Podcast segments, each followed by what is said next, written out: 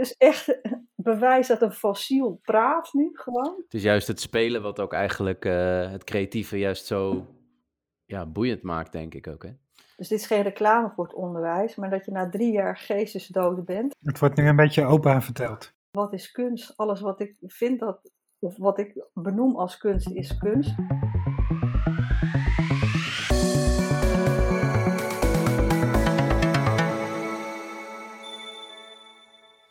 Nou, hij is aangezet hoor. Hij doet het. we hebben alle leuke stukken al gemist, dus dat scheelt. Ja, het is eigenlijk alweer afgelopen. Hè? Ja, eigenlijk, nou, dit was het. Bedankt voor het luisteren. Bedankt, Suzette, ook. Ja, graag gedaan. Bedankt, Suzette, ook, ja. Ehm, nou, ik ga toch maar weer gewoon beginnen zoals we altijd beginnen. Hoe gaat het met je, Laurens? Hoe het met mij gaat? Ja. Uh, ja, wel aardig. Ik uh, ben druk met allerlei dingen voor een nieuw huis. Uh, ja, nogal uh, heftige periode achter de rug met zomer en zo. En uh, nu uh, ben ik ja, heel erg aan het focussen op een nieuw huis, wat ik ook wel weer interessant vind. Ja, zeker. Ehm, maar er komt de hoop op je af, als, dat, als je daarmee bezig bent, kom ik achter. Ja. Maar we hebben nu net een vloer besteld en we hebben een keuken besteld vorige week. Dus we zijn lekker bezig. Goed bezig. Dus uh, ja. je, je, hebt straks even geen tijd meer voor een podcast. uh, nou ja, ik weet het niet. Het hangt er een beetje vanaf hoe dat, uh, hoe dat loopt. We gaan in februari verhuizen en in januari beginnen we met verbouwing. Maar dan blijven we voorlopig nog even in dit huis. Dus oh, het ja. kan zijn dat ja. ik het vanuit hier nog een keertje kan doen. En anders wordt, het, wordt het de volgende in het nieuwe huis. Maar we moeten maar even overleggen hoe we dat hoe en wanneer we dat kunnen doen. Ja, en zoek je ook nog verhuishulp? Want dan is dit een mooi podium natuurlijk. ja, nou, ik heb, ja, ik heb een aantal mensen al wel aangevraagd uh, die kunnen helpen. En het is natuurlijk met uh, corona is nu uh, niet al te makkelijk om nee, is weer lastiger. over de vloer te hebben. Maar nou ja, iedereen die zich geroepen voelt om eventjes een handje te helpen, kan geen kwaad. Er moet toch een hoop ja.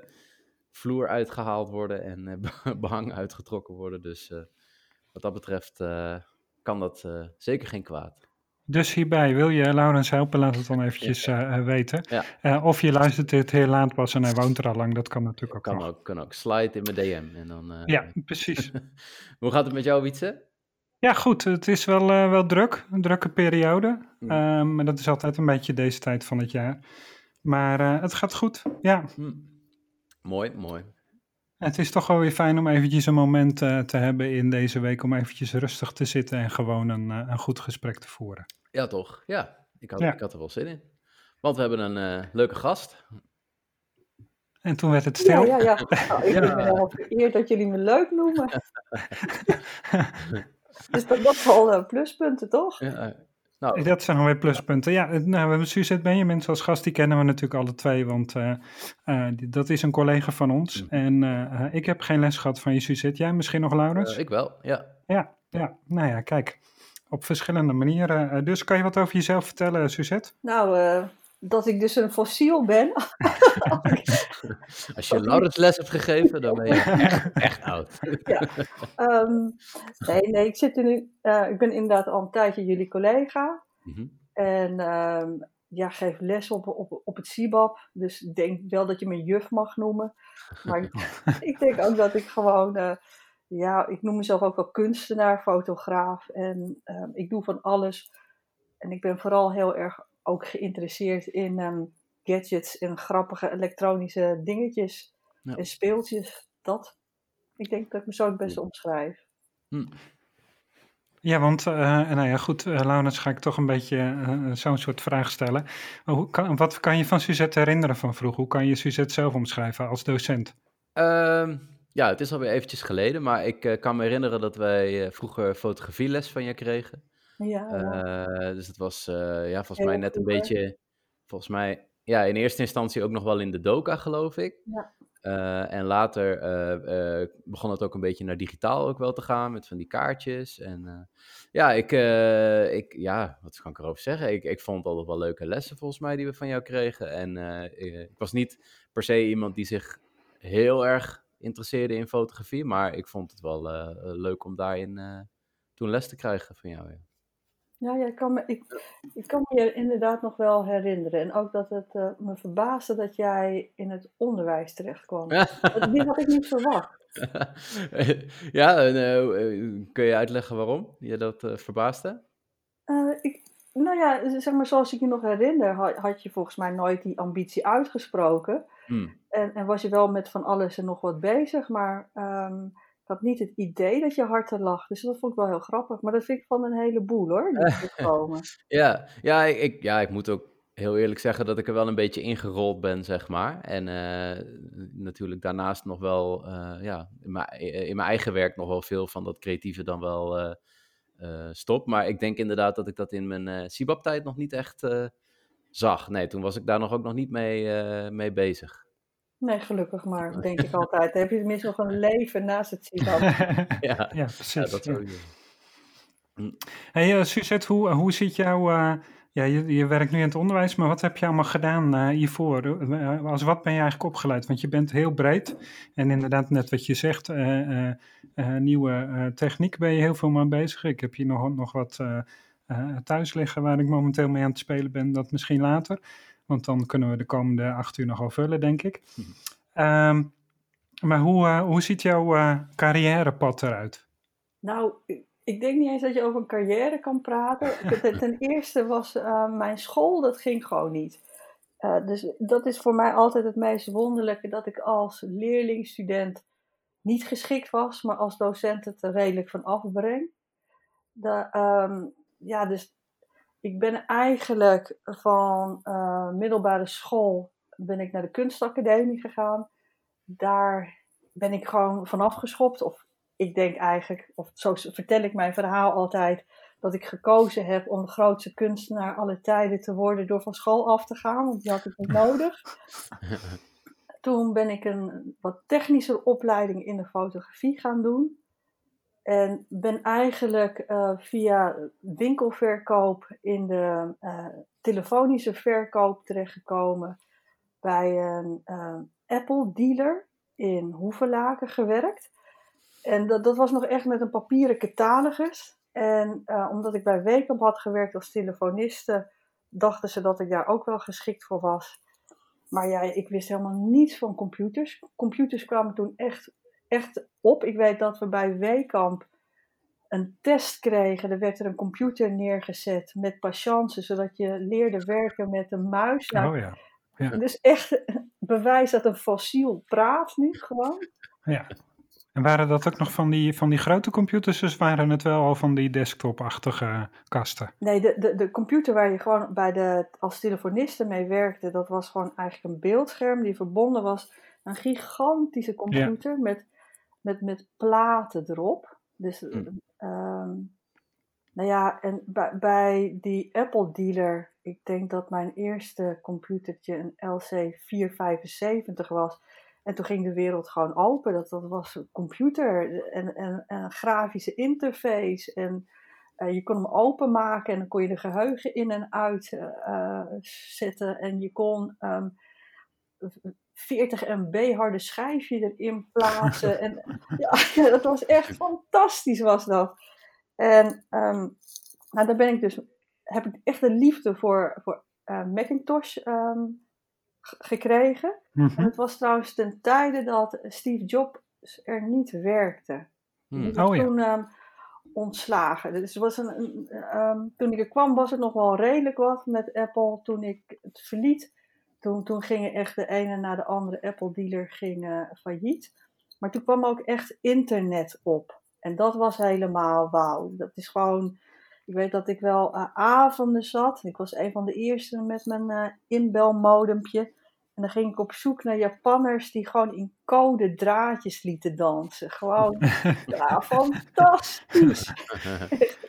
Zo tof. En, en um, nou ja, internet komt op. Heb ik mijn eigen bedrijfje gestart.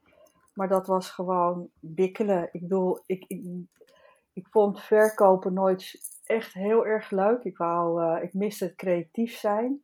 Mhm. Dus toen ben ik voor mezelf begonnen in de hoop dat ik creatief kon, uh, kon zijn. En dan vooral op het gebied van internet. Mhm. Maar het werd eigenlijk uh, marketing, verkopen en dan gingen anderen het uh, weer uitvoeren. En toen kwam ik, nou, in die opstartfase zat ik. En toen kwam er een, een vacature langs van uh, CIBAB fotografiedocent um, gezocht. Toen dacht ik, nou weet je wat, dan heb je mooie vakanties en dan kan ik uh, makkelijk een eigen bedrijfje beginnen en, en, onderhouden. En dan doe ik dat school er even een paar maandjes bij. Nou, inmiddels zijn we 18 jaar verder. Ja. Het bedrijf gestopt en zit ik in het onderwijs. Hmm. Beginnen we zo niet allemaal als we er eigenlijk gewoon uh, nou ja, ons, ons vak uh, erbij hebben dan, en dan weet je, er gebeurt toch iets dat je dat niet helemaal doet. En dan ga je in het onderwijs, dan denk je, dat doe ik er wel even bij en uiteindelijk zit je er volledig in. Is dat niet een beetje het verhaal van, van veel mensen? Hmm. Ja, ik denk het wel. Ze zeggen ook wel hè, dat je na, na uh, dus dit is geen reclame voor het onderwijs, maar dat je na drie jaar geestesdood bent. Als je. maar, maar, nee, het slokt je op. Je hmm. krijgt er veel voor terug als het goed gaat, maar het slokt je natuurlijk ook op. Hmm. Ja. Uh, je kan er heel druk mee zijn. Ja, dat ben ik zeker met je eens. Um, en uh, je werkt nu alweer uh, heel lang in het onderwijs. Ja. Um, en je hebt inderdaad veel met fotografie gedaan, maar je hebt daarna ook nog heel veel andere dingen gedaan. Nou, dat komt eigenlijk omdat fotografie is kijken. Kijken naar de wereld en kijken hoe je die wereld naar je hand kan zetten. Ehm, en de fotografie vind ik ook heel mooi symbolisch dat we gingen van oude technieken naar nieuwe technieken. En dat heeft positieve kanten en negatieve kanten. Hm. En de uh, positieve kanten zijn dat het allemaal een stuk uh, sneller kan, makkelijker kan omdat er minder fouten zijn. Maar tegelijkertijd is dat, vind ik ook, uh, de, de, negatieve kant van hmm. techniek. Want van die foutjes kan je ontzettend veel leren. Maar mhm. dat zijn ook vaak uh, beeldend zeker. Kunnen dat hele toffe uh, dingen zijn die je gaat ontdekken. En, en op een gegeven moment beheerste ik dat fotograferen zo. En um, Sibab leidt op niveau 4 niet op natuurlijk als docent of als uh, uh, fotografie. fotografie. Ja.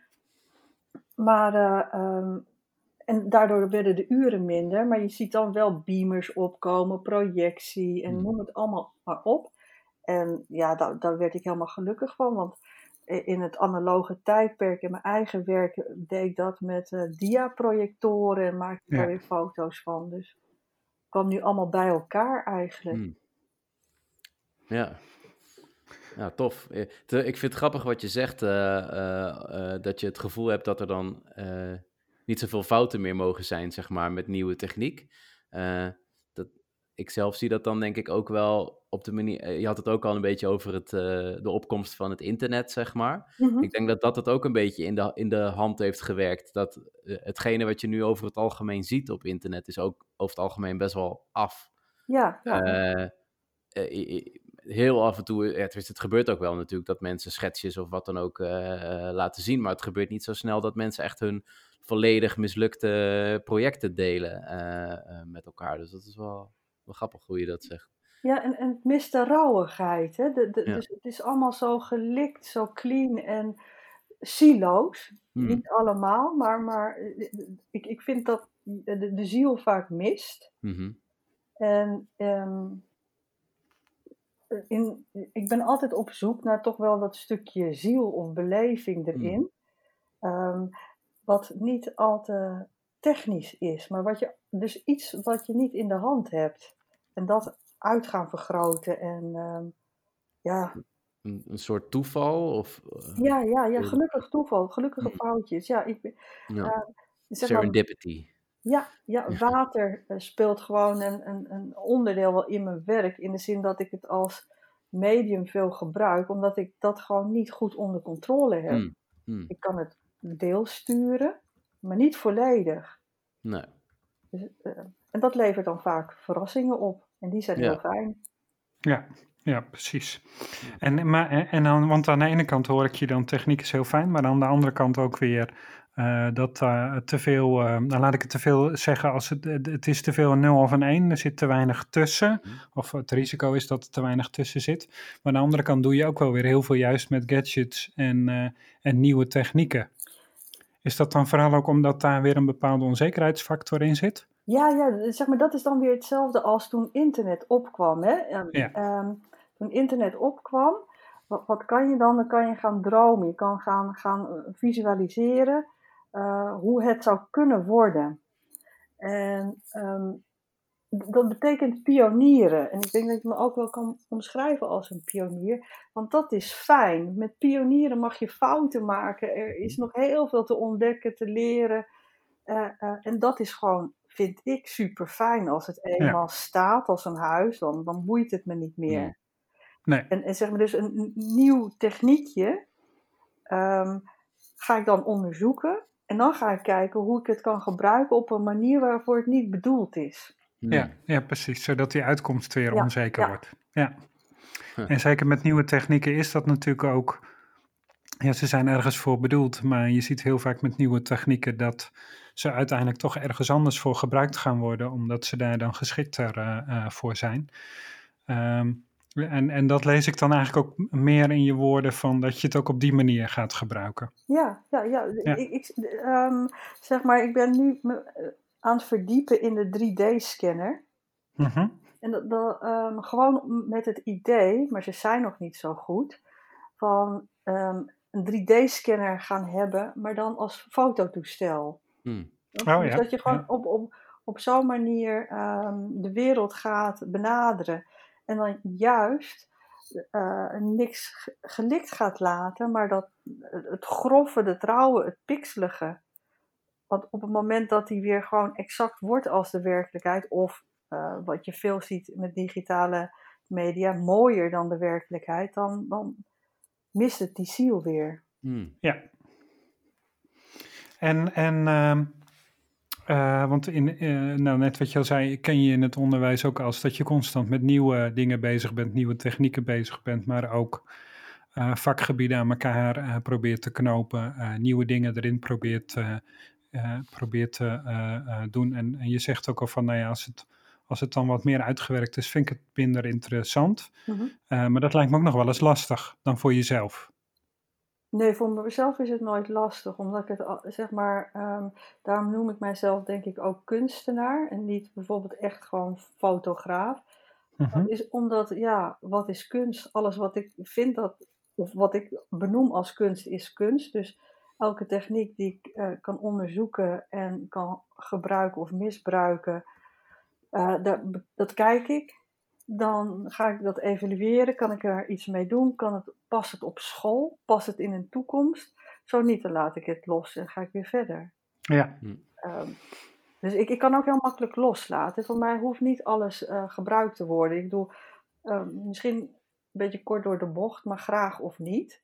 En met sommige dingen vind ik dat het moet. Maar dat, dat uh, heeft meer te maken met dat ik uh, vind dat je als school erop moet voorbereiden. Of dat ik vind dat um, hoe ik in het leven sta en, en met mijn techniekjes, waarvan ik denk dat dat voor veel mensen in de vormgeving zou moeten gelden, is die nieuwsgierigheid en dat speelsigheid. Ja. ja. Het is juist het spelen wat ook eigenlijk uh, het creatieve juist zo ja, boeiend maakt, denk ik ook. Hè? Ja, ja, absoluut. Dat kan ik wel zijn. Een gewone scanner nemen en dat gewoon je, documentjes inscannen is. Ja, wat is daar nou interessant aan? Het wordt, wordt interessant op het moment dat je erop gaat liggen of op gaat slepen. Eh, weet je wel, je lijf gaat scannen of iets anders. Dan, dan wordt die interessant, want daarvoor is hij niet bedoeld. Hmm. Ja. Nee, en je ziet ook al lijken het nu technieken die uh, nou, misschien alleen leuk zijn. Uh, uiteindelijk is internet natuurlijk en computers, maar neem ook de uh, smartphones en iPads, hoe, hoe die het landschap dan uiteindelijk veranderd hebben. En uiteindelijk ook, of het nou het werk in het onderwijs is of als, als vormgever kunstenaar. je ziet dat je vakgebied daar ook heel erg door verandert. Mm -hmm. Zeker, zeker. Ik denk dat de, de tele... Nou, laat ik het anders zeggen. Ik, um tijdens fotografie, en misschien uh, hebben jullie die les ook ooit gehad, van mij of van iemand anders. Maar een van de mooiste fotografische opdrachten is tekenen met licht. Vooral als je dat met veel lampjes oh, doet. Ja. Dat is gewoon een toffe opdracht. Uh, een paar jaar geleden, ik weet niet hoeveel, maar het zal wel een aantal jaar geleden zijn, gaf ik weer zo'n opdracht, maar de, de, mobieltjes waren er al. Mm -hmm. En er was er één zo'n meisje in, uh, in de klas, die had ook een mobieltje en die ging zeg maar mee fotograferen met haar mobiel. Nou, normaal gesproken met zo'n spiegelreflexcamera teken je met, met je lampjes. Is de tekening klaar, laat je de ontspanknop los en dan moet je een paar seconden wachten voordat je het beeld ziet. Mm. Dus dat, dat heeft dan, weet je wel, dan, dan wordt het spannend en dan, oh, mislukt of oh, wat mooi. Maar bij haar kon je gewoon die tekening volgen. Dus ze ah. kon heel erg uh, sturen. Ze zei: Nee, jullie tekenen, je moet meer naar links en rechts en wat langer. Maar, maar tegelijkertijd was dat de dood, vond ik, voor um, fotografieonderwijs. Ja, omdat het al bijna misschien te perfect werd. Je kon er te veel sturen, inderdaad. Ja, en je kon. Um, de camera's werden zo slim, hè? Want, want uiteindelijk vind ik dat fotografie gaat om het communiceren van een beeld. Mm en die mobieltjes worden zo goed. Waarom zou je die techniek nog tot in den treuren erdoor moeten drukken? Het gaat immers om het beeld. Ja. Dus als je dat snapt en de, eh, de, eh, de camera doet de techniek helemaal zelf. En je kan het achteraf heel erg beïnvloeden. Waarom zou je dan nog het onderwijs geven zoals je dat doet? Ja. Ja, dan hoef je daar geen les in te geven, omdat het al voor je gebeurt. Ja. ja. En, maar wel even met de opmerking erbij dat dat geldt als je dus geen ehm, opleiding tot fotograaf volgt. Ja, uiteraard. Ja. Want daarin is het natuurlijk nog steeds belangrijk om die technieken wel uh, ja. uh, uh, te leren, zodat je ook weet wat je moet doen als je dat automatisme van zo'n camera loslaat. Ja, ja. ja. ja. Gaat het eigenlijk meer over het het, het maken van zo'n beeld en, uh, en niet per se over welk knopje en welke instelling je nodig hebt. Nee, nee dus het, wat, apparatuur. Ja, ja. Wat, wat, zit er in je hoofd? Wat wil je communiceren? Is de compositie goed? Ja. Hoe zorg je nou de, zeg maar, want ik kan gewoon bijna met mijn vinger bepalen door op een schermpje te klikken. Daar is het scherp, daar wordt het onscherp. Ja, ja. Ja, dat, ja, dat kan al inderdaad. Ja. ja. Dat hoef ik dan niet meer te leren. Nee.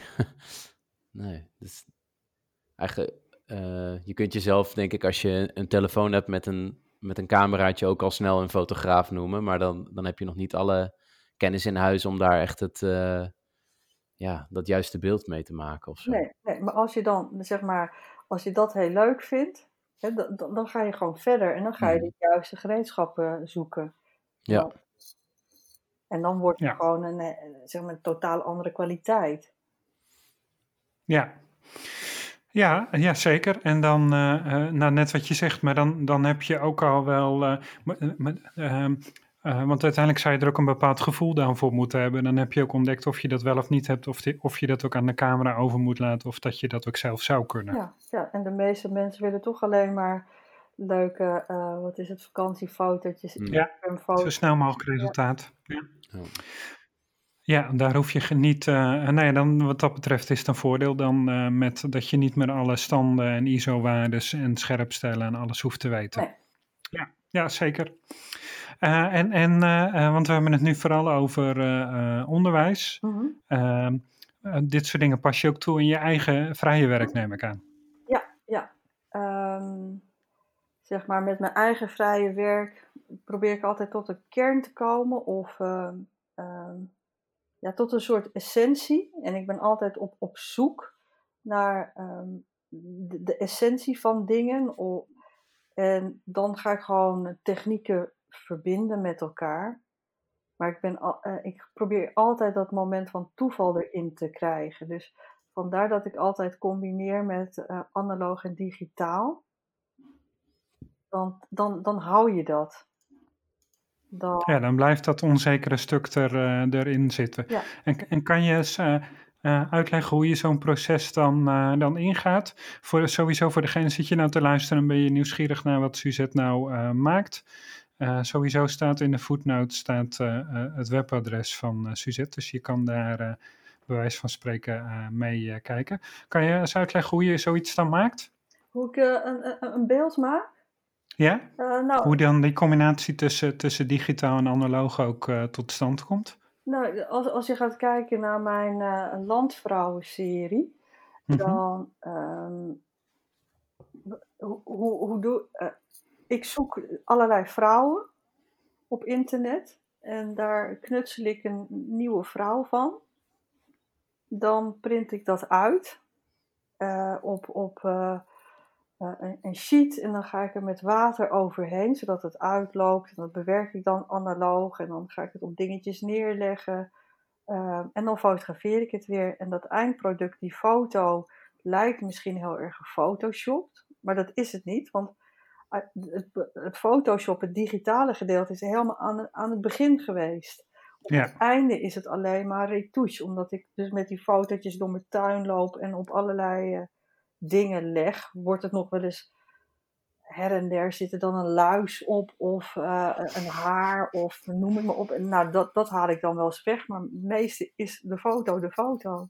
Ja, en, en die technieken zijn inderdaad echt heel erg uh, analoog, omdat je daar echt niet van, van uh, echt techniek gebruik maakt. Zoek, zoek je daar dan ook nieuwe dingen in van die, dus eigenlijk worden ze niet op die manier gebruikt, maar dus, dus je, um, nou ja, ik wil eigenlijk geen voorbeelden noemen, maar de, een techniek is op een bepaalde manier bedoeld. Ga je hem dan ook die op een andere manier gebruiken, ook zo'n analoge techniek? Ja, soms wel, soms niet. Uh, wat wat ik eigenlijk vooral doe, is voortborduren op mijn eigen werk. Ik, als je kijkt naar de, de, uh, de oplages die ik maak, voor, voor één foto die ik dan persoonlijk vind hoe die zou moeten zijn, heb ik misschien wel, wel 200 andere gemaakt. Mm En omdat ik zeg maar met dingen werk die ik niet in de hand heb, zitten er foutjes in. En soms past het ene foutje niet bij de serie waar ik mee bezig ben, maar onthoud ik dat. Uh, en soms schrijf ik ook op hoe het is ontstaan, om dat in een andere serie weer toe te gaan passen. Ja. Uh, en, en zo, zo, bouw je dus gewoon een archief. Ik, ik, moet heel eerlijk zeggen dat ik de laatste tijd weer slordig ben met het opschrijven van uh, techniekjes en mijn experimenten. Wat, wat, wat, gewoon jammer is, want dan vergeet je het, hè? dan raak je ze kwijt. Ja, en, en zeker ook, uh, nou, ik kan me ook voorstellen dat je jaren later nog denkt van, oh hier zou zoiets wel geschikt voor zijn, maar wat had ik toen ook alweer gedaan? Ja. Dan is het ook niet makkelijk om dat weer terug te halen. Nee, nee. En, en, en um, ja, en dan zeg maar, wat ik dan ook gewoon een beetje heb, is als je werk niet door je, zeg maar, je eigen, um, aan je eigen standaarden voldoet, dan, dan, dan, zeg maar, dan vind ik het toch soms moeilijk om er afscheid van te nemen. Dus dan ga je dat weer zeg maar, aantasten. En dan kom je soms ook weer tot, uh, tot nieuw werk. Ja. En, ja, en, en uiteindelijk denk ik dat mijn oeuvre aan het eind van mijn leven allemaal zwart werk is, omdat ik besloten heb dat al, al mijn mislukte werk, daar komt een zwart laagje overheen. En dat, dat is dan ja, misschien is het, is het zo dat je werkt dan en alles in zwart is en dat jij dan zelf heel erg gekleurd bent. Ja, maar ik ben al langzaam aan het kleuren. Hè? Dat heb ja, ja, ja, ja, Voor degenen die Suzette niet kennen, we zijn gewend van dat ze altijd in zwart uh, loopt. Maar de laatste jaren uh, uh, is het een, nou, ik bijna ineens, is het geleidelijk aan steeds meer kleur. Ja, het begint met wit. Ja, ja. Oh, ja. Voorzichtig gaan, wat extra ja, tinten toevoegen. Ja. hmm. Hoe, ja, want je geeft al aan van, nou ja, dit is eigenlijk het werk wat dan uitgezocht is en je maakt veel, eh, veel meer.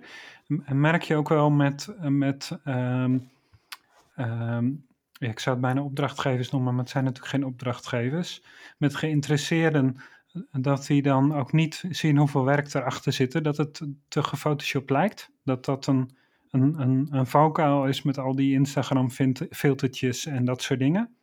Um, nee, juist het tegenovergestelde is, is waar. Dat, dat, dat ik eigenlijk vooral de vraag krijg: hoe is het gemaakt? Mm En als ik het ga uitleggen, dat mensen dan een beetje in paniek raken. En dan heb ik het vooral over mensen die niet zelf dingen uh, creatief maken. Die, die, die worden er altijd een beetje gefrustreerd van, wat ik dan wel weer grappig vind. Ja, en, en, waarom worden ze dat dan? Omdat, eh, nou ja, als ik dan weer teruggrijp naar die landvrouwen, sommigen zien er gewoon heel echt uit. Ja. Dus kunnen ze zich niet voorstellen dat één zo'n vrouw uit misschien wel 20, 30 andere Oh, vrouwen ja. bestaat. En dat ik dat dan op een materiaaltje print en dan gewoon met wat water aan het goochelen ben. Dat, dat snappen ze niet. Ze- dus dat vinden ze heel lastig. Nou, het andere is dat ik ook wel gewoon ehm, op een andere manier eh, werk, waardoor, je, waardoor het ook weer lijkt alsof het wel niet kan. eh, Of dat het inderdaad weer heel erg eh, digitaal is. En als je dan probeert uit te leggen dat dat niet zo is, dat ze dat ook gewoon niet, niet snappen. Nee. Nee, want dan aan de ene kant zou je zeggen met fotografie, de- er is zoveel eh, gebeurt visueel en, en nou ja, het nadeel is dat, dat je op, een, op een mobieltje al, eh, nou, net, wel, net al zeiden, je kan dingen scherp stellen, je kan zelf bepalen, je kan filtertjes eroverheen gooien. Dus aan de ene kant lijkt dat dan heel erg dat die techniek heel erg makkelijk is. En dan komen ze er toch achter dat dat, eh, nou ja, wat jij doet, dat dat heel lastig is of dat het heel veel eh, bepaalde onzekerheid en bepaalde bewerkingen met zich meeneemt. Ja. Nou ja, dat maakt het alleen maar interessant, lijkt mij. En eh, eh, eh, laat Instagram dus ook eens een keer los en, en ga met zulke dingen zelf bezig. En ik snap ook wel dat mensen zeggen van hoe kan je dan toch... het lijkt natuurlijk gewoon echt een persoon die je op het, op het beeld hebt staan. Dus ik snap dat ze dan denken van hoe... Dat is toch lastig als je verschillende beelden van internet haalt en die combineert met elkaar. Ja, Hoewel je daar tegenwoordig ook alweer technieken voor hebt natuurlijk met eh, eh, deep learning heet dat Ja, geloof ja. ik. Dat, eh, je, je kan dat. Hè? Volgens mij heeft Google zelf zo, zo of die heeft een manier van een tijdje gehad dat je gewoon je mensen kon samenstellen. ja, foto's van niet Ja. bestaande persoon. Ja. Ja, deepfakes en zo. Ja, Ja. ja. Ja. dat is wel een ding van nu, hè? Wat vind je dan van succestechnieken? Eh, nou ja, alles heeft een positieve en een negatieve kant, Ja. natuurlijk. Maar ja, ja, voordat we begonnen met de opname hadden we het even over Star Trek en, en science fiction en dat soort dingen. Maar dat, dat is het natuurlijk, het ultieme. En dat, dat kan je heel negatief vinden. Maar ik kan me ook voorstellen, misschien dat, dat voorbeeld ha- haal ik ook wel aan bij eh, sommige studenten. Stel je nou eens voor dat je met alle kennis die we nu hebben ehm, over Rembrandt, eh, artificial intelligence erbij ingooien. En je maakt gewoon dus een, een Rembrandt waarmee je kan praten. Mhm. eh, en die echt op jou gaat reageren. En hij kan mij gewoon lesgeven. ja. Maar zo kan je dus Ja. alle grote eh, schilders, kunstenaars, zou je weer tot leven kunnen wekken. Ook al willen ze het misschien niet, maar ook denkers. En dat is fascinerend. En hoe ver ga je dan? Want waarom wel Rembrandt en geen Hitler bijvoorbeeld? Ja. Ja. ja. Dus de, Ja. de- de- de, ehm, al dit soort technieken hebben natuurlijk ook eh, een hele eh, sterke ethische kant. En die is ook buitengewoon fascinerend, vind ik. Hmm. Ja. Ja, en ook wel heel erg, eh, eh, een heel erg actueel onderwerp natuurlijk. Eh nou was sowieso natuurlijk eh, van, de, van de week, geloof ik gisteren in, in het nieuws dat Facebook, eh, Insta en, eh, en WhatsApp weer eh, opgedeeld moet worden in Amerika, omdat dat eh, te groot is, tenminste de rechter vindt dat. Ehm, en, en dat is natuurlijk, eh, privacy is natuurlijk wel een, eh, een ongoing topic. En eh, wat dat betreft is er natuurlijk genoeg in het nieuws eh, geweest. Ja. Is dat dan ook iets eh, waar, waar je je zorgen over maakt? Nee, nee. Eh, eh, En waarom eh, maak ik me daar geen zorgen over? Ehm, waarom ben ik nooit echt doorgegaan met zelf heel erg met internet bezig gaan? Is omdat helemaal in het begin, toen niemand amper wist wat het was, is mijn identiteit gejat. Dus ik weet Mhm. wel wat de negatieve kanten daarvan zijn. Hmm. Maar tegelijkertijd besef ik ook, vroeger zet je alles in de gouden gids in het telefoonboek en wist ook iedereen wat van je. En Ja. Eh, aan de andere kant eh, droppen mensen ook alles wat je niet wil weten van ze gewoon op internet. Dus ik vind dat dat soms wat overtrokken is. Ja. En, en ik vind, die- eh, zeg maar, die overtrokkenheid en, en dat, het, dat het zo ontzettend ehm, ja, benadrukt wordt, vind ik soms beangstigender dan het feit dat je al die informatie van me kan vinden. Dat ik weet ik veel wat voor medicijnen slik. ja. Noem maar op. Ja, en, en, die bedrijven zijn heel erg groot, maar die zijn wel groot geworden omdat wij het allemaal gebruiken en zo, ja, ja, zeker. gemakkelijk vinden. Ja. ja. Omdat we toch graag onze ja, verjaardagen van onze vrienden willen kunnen terugvinden en dat soort dingen. Ja. Nou ja, uiteindelijk is het natuurlijk gewoon een stuk gereedschap, net zoals dat een bijl uh, een stuk gereedschap is. Je kan iemand ermee de hersens inslaan, maar je kan er ook een boom mee ommaken, zodat je het warm hebt in de winter. Ja. Uh, dus, dus het zijn een stuk gereedschap en het is maar net hoe je ze, uh, ze gebruikt. En, en nou ja, wat je ook al zei, met, zelf met techniekjes, je, je gaat dan ook kijken of je ze op een andere manier kan gebruiken en kijken hoe, wat er dan uitkomt. En dat is natuurlijk met alle techniek zo. Je kan ze ook gebruiken op manieren zoals het misschien niet bedoeld is. En dat wil niet zeggen dat dat niet een goede manier is. Nee, precies. Maar, maar, maar, gewoon zeg maar, het, het, feit, en dan begrijp ik echt wel dat, die, dat je die social bubble hebt en zo, maar dat je gewoon met mensen overal in de wereld kan communiceren en, en gelijkgestemden kan vinden, dat vind ik ja. echt uh, fantastisch. Ja, nou ja, alleen deze podcast natuurlijk al, omdat ja. we gewoon alle drie gewoon thuis zitten en dat je toch uh, een, een podcast kan maken waarbij het lijkt dat je gewoon alle drie uh, bij elkaar in een kamer zit. Ja. ja. Ja, ja. dat is wel mooi dat dat kan, hè? Ja, maar om de stemming dan meteen te drukken. bedoel, als we deze technieken allemaal niet hadden gehad, hadden we ook geen last van corona. Want dan was het gewoon in een dorpje ergens ver weg gebleven. Ja, als iedereen van tevoren al thuis had gewerkt, bedoel je? Nou ja, als, als, als we zeg maar al deze technieken niet hadden, niet, niet over de wereld reisden. Oh ja. Nou, ja. Nee, dan vlogen we ook niet. Oh, dan, dan, waren dan er geen treinen. En, ja. ja, dan hadden we het bericht nooit gehad eigenlijk. Bedoel je dat? Het bericht niet, met virus ook niet. Dat had er gewoon nee. eeuwen over gedaan om hier te komen. ja, ja, ja. Dus we zijn, er, uh, ja, we zijn er heel snel van op de hoogte. En dat is uh, ja, zowel een zegen als een... Uh, een probleem eigenlijk. Ja, ja want op het moment ja. dat je ervan hoort, is het er al. Dus... Dan is het er al, ja. Of dan, dan komt het er al aan eigenlijk. Ja. Want ik weet nog dat we vorig jaar rond deze tijd hadden mensen het erover van... Ja, het is, uh, het is nu in China. Nou, ik hoop maar dat het niet hier uh, ja. komt. en jawel. Ja, ja, niet, ja bizar. Ja, gek Ja. ja, inderdaad uh, bizar over een uitkomst die je niet verwacht gesproken. Ja. Zonder de corona waren we misschien de podcast ook nog niet eens gestart, Wietse. Nee, nee, want we hebben het er natuurlijk heel erg lang over gehad. En heel, vooral met name over de naam hebben we een ja. heel seizoen uh, gesproken. En ineens was die er. Ja. Maar uh, ja, nee, dat, dat, is zeker. Want uh, uiteindelijk is, is de techniek misschien uh, als iedereen thuis zit nog wel makkelijker dan als je met elkaar in een kamer zit. Ja. Gek genoeg. Ja. Maar het, het, is, het is toch ook tof. Ik weet wel, echt, oh, de oma praat weer, maar zeg maar, toen ik nog uh, bij die Apple dealer werkte, uh, had je het uh, chatprogrammaatje ICQ. Je had natuurlijk oh, ja. ook wel andere chatprogramma's, maar dit was eentje die er gewoon grappig uitzag. Mm -hmm. En het moment, volgens mij was mijn nummer toen nog iets van 200 nog wat, 242 of zo. Dus was er heel vroeg bij. Maar dat, de eerste keer dat ik gewoon met iemand sprak uit, uit Amerika, nou, dat is ja bizar. En dan ook gewoon iemand die je niet kent, die gewoon op je reageert. Ja. ja. Dat, dat vind ik echt super tof hoor, van, van uh, nieuwe technieken. Ja. ja, je bent veel, veel makkelijker ook natuurlijk, ja, inderdaad met andere culturen en andere mensen die je eventjes kan spreken aan de ja. andere kant van de wereld. En ja, aan de ene kant dus misschien mensen die je wel kent, maar ook mensen misschien die je totaal niet kent. Ja, en, en dan hebben we het nog niet eens over virtual reality. Dat vind ik echt ja. helemaal uh, super. Ja. ja. Eigenlijk.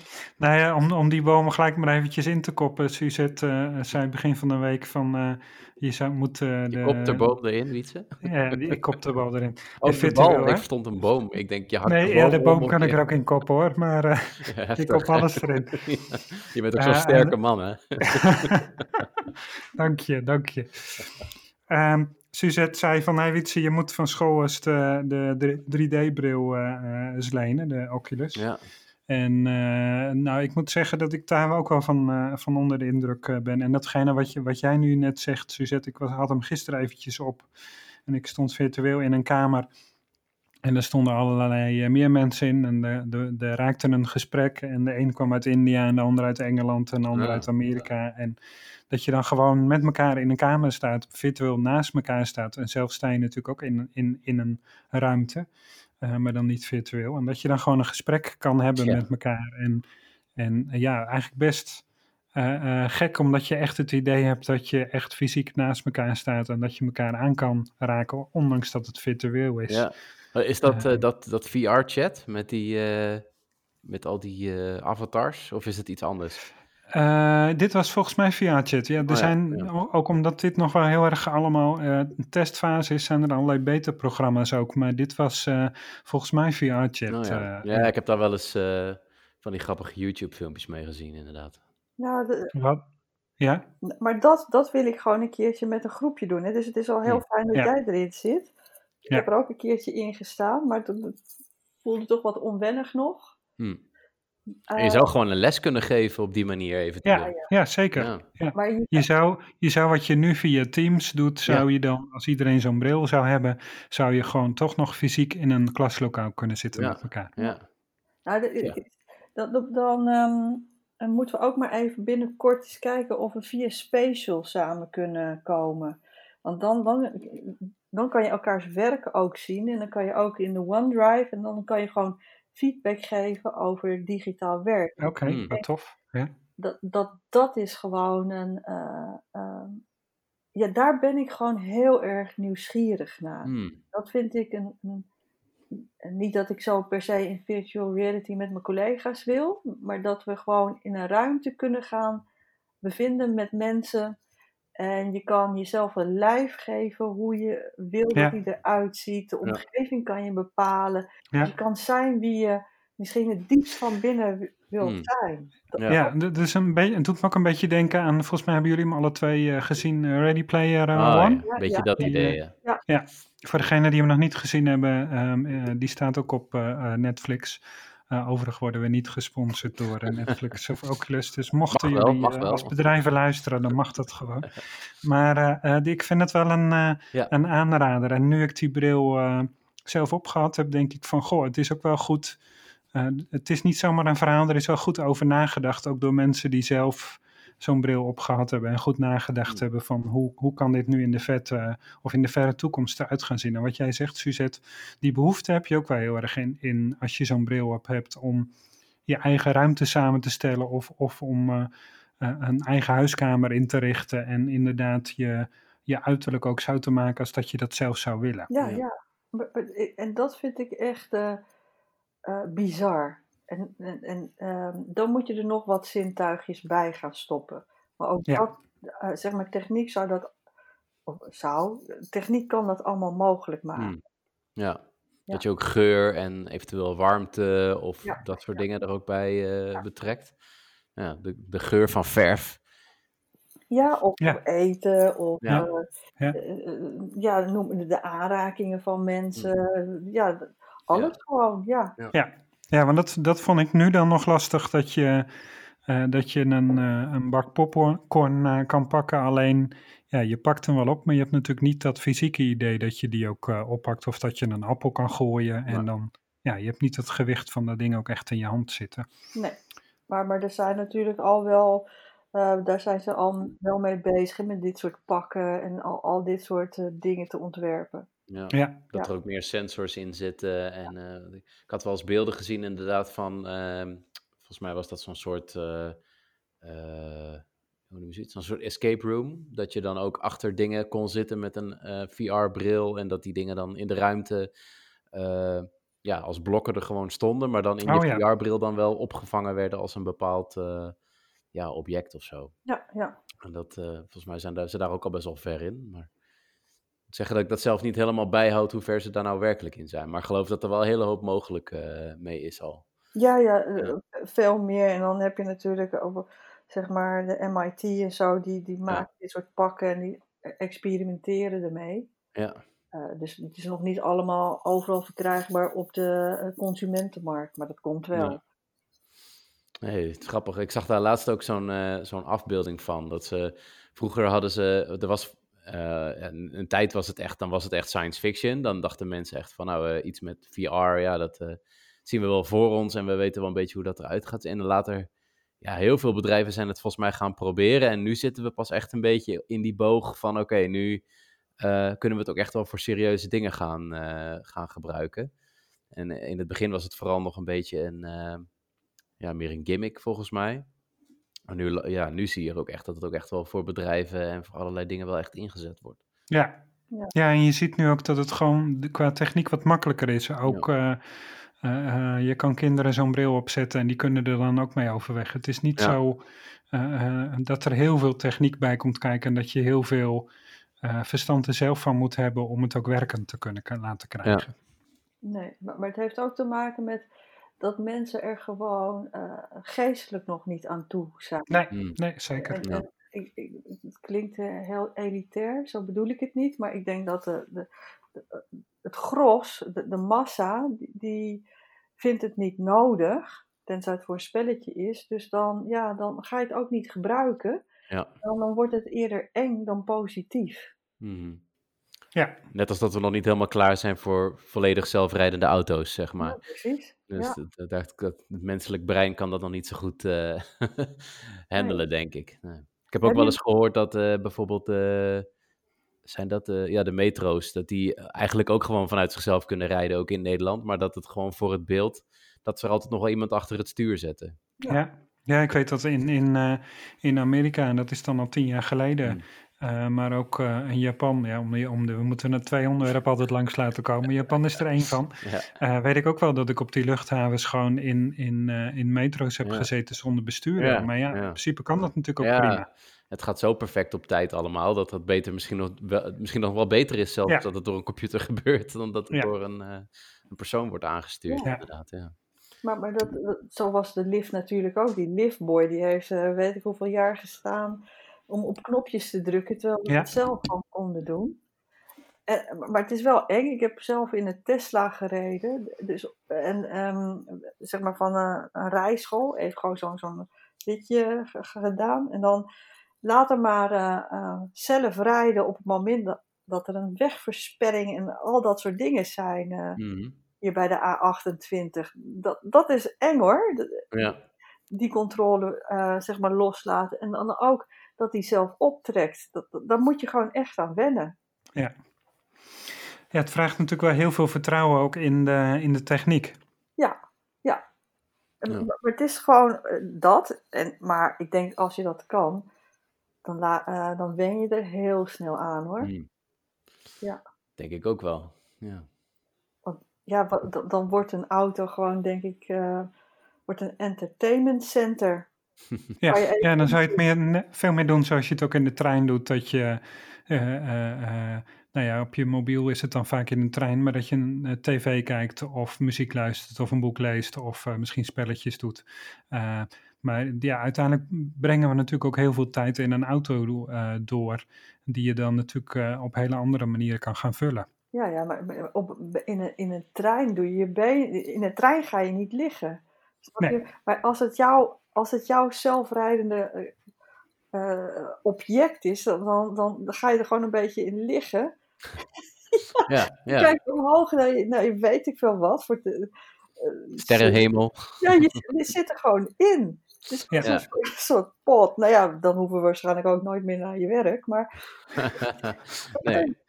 stel je maar eens voor dat je zo gewoon op reis gaat. Dat je, dat je een reis die gewoon een tien uur duurt in de auto die, die kan je dan gewoon al liggend eten, tv kijken, gamend. Ja, ja. Lijkt me best wel tof. Ja, ja. het is best relaxed, ja. ja. Ja. ja, en zeker als het ook zelf rijdt, dan hoef je in principe gordels en dat soort dingen zijn dan ook niet meer nodig als alle auto's zelf rijden. Want dan is de kans dat dat misgaat veel kleiner. Ja. Dus dan, dan zou je inderdaad, zal het ook veel meer een, een, een kamer op wielen uh, worden dan in plaats van zoals die auto zoals die er nu uitziet met, uh, met vier stoelen en, uh, en waar iedereen dezelfde kant op kijkt. Ja. ja. Dus, voor mij mag het komen. Ik, ik ja, niet, voor mij ook. In ieder geval dat als ik rond de 80 ben en ik, ik kan de weg niet meer op, dat er dan zoiets bestaat. Dus dat ik dat nog gewoon of even roep auto, kom hier. En, ja. ja, dat zie ik ook wel voor me. Ja. Dat je dan, ik, ik, ik hou bijvoorbeeld zelf niet zo van autorijden.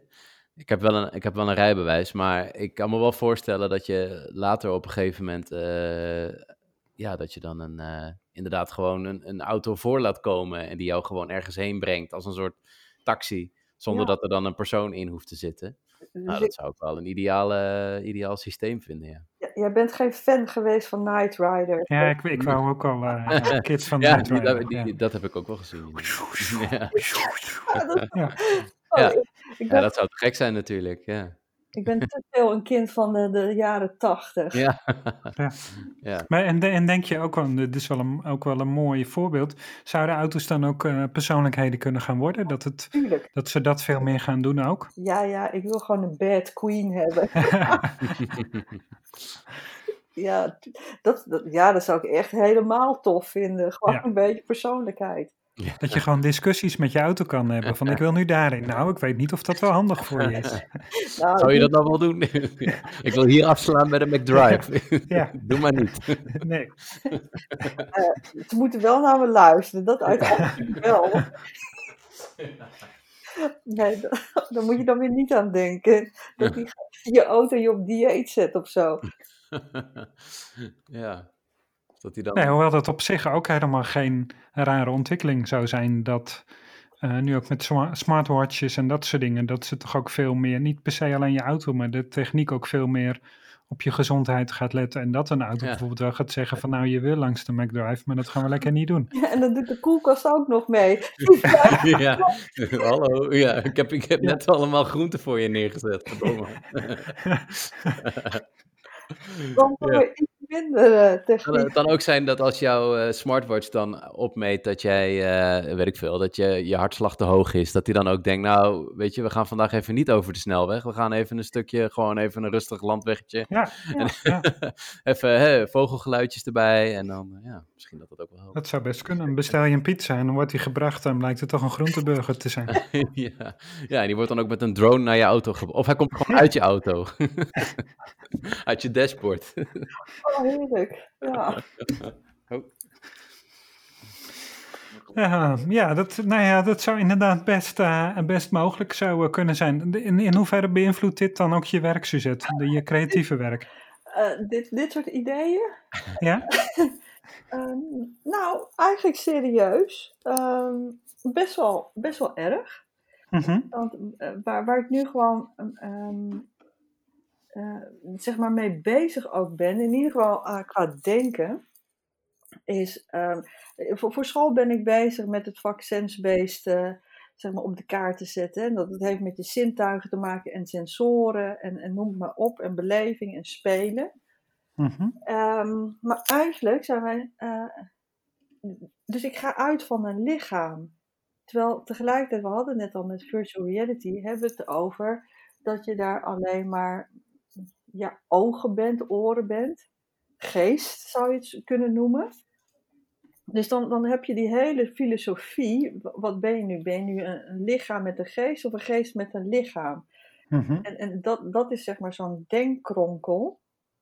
Die nu eigenlijk werkelijkheid is. Ja. En, en dat vind ik wel een, een hele interessante. Uh, um, van hoe ga je dat nu verbeelden? Ja, en waarom ben ja ik... want... Ja. ja. En waarom ben ik nou zo op zoek, nadat ik in die virtuele wereld een lichaam toch weer wil? Ja. ja. Want, want op het moment dat je dus uh, wel alleen maar die geest bent, zeg maar, dan, um, dan kan je nog veel meer dingen doen, of kan je dan wat minder dingen doen. Dan kan je bijna voorstellen wat het is om, om dood te zijn, noem het maar op. Hmm. Ja, en, en, en, en uh, nou ja, nu, uh, uh, ik ben bezig in het boek Deus, is dat geloof ik het, het vervolg op, uh, op Sapiens. Ja? Dat gaat dan, Sapiens gaat heel erg over het verleden van de, van de mensheid, Deus heel erg over de toekomst van de mensheid. En dat gaat veel meer ook volgens het idee dat uh, mensen straks onsterfelijk zijn, omdat nee, de techniek zover ontwikkeld is dat je feitelijk alles kan blijven vernieuwen. Ook dan krijg je natuurlijk heel veel ethische discussies. Um, Maar, maar in hoeverre is een, is een lichaam dan Ehm, ja, een lichaam wel belangrijk, maar je ziet nu ook toch steeds meer dat een lichaam ook nu al steeds meer uh, veranderd wordt. Uh, niet, niet dat we dat per se allemaal doen, maar je ziet dat sommige mensen dat toch ook in het extreme doorvoeren.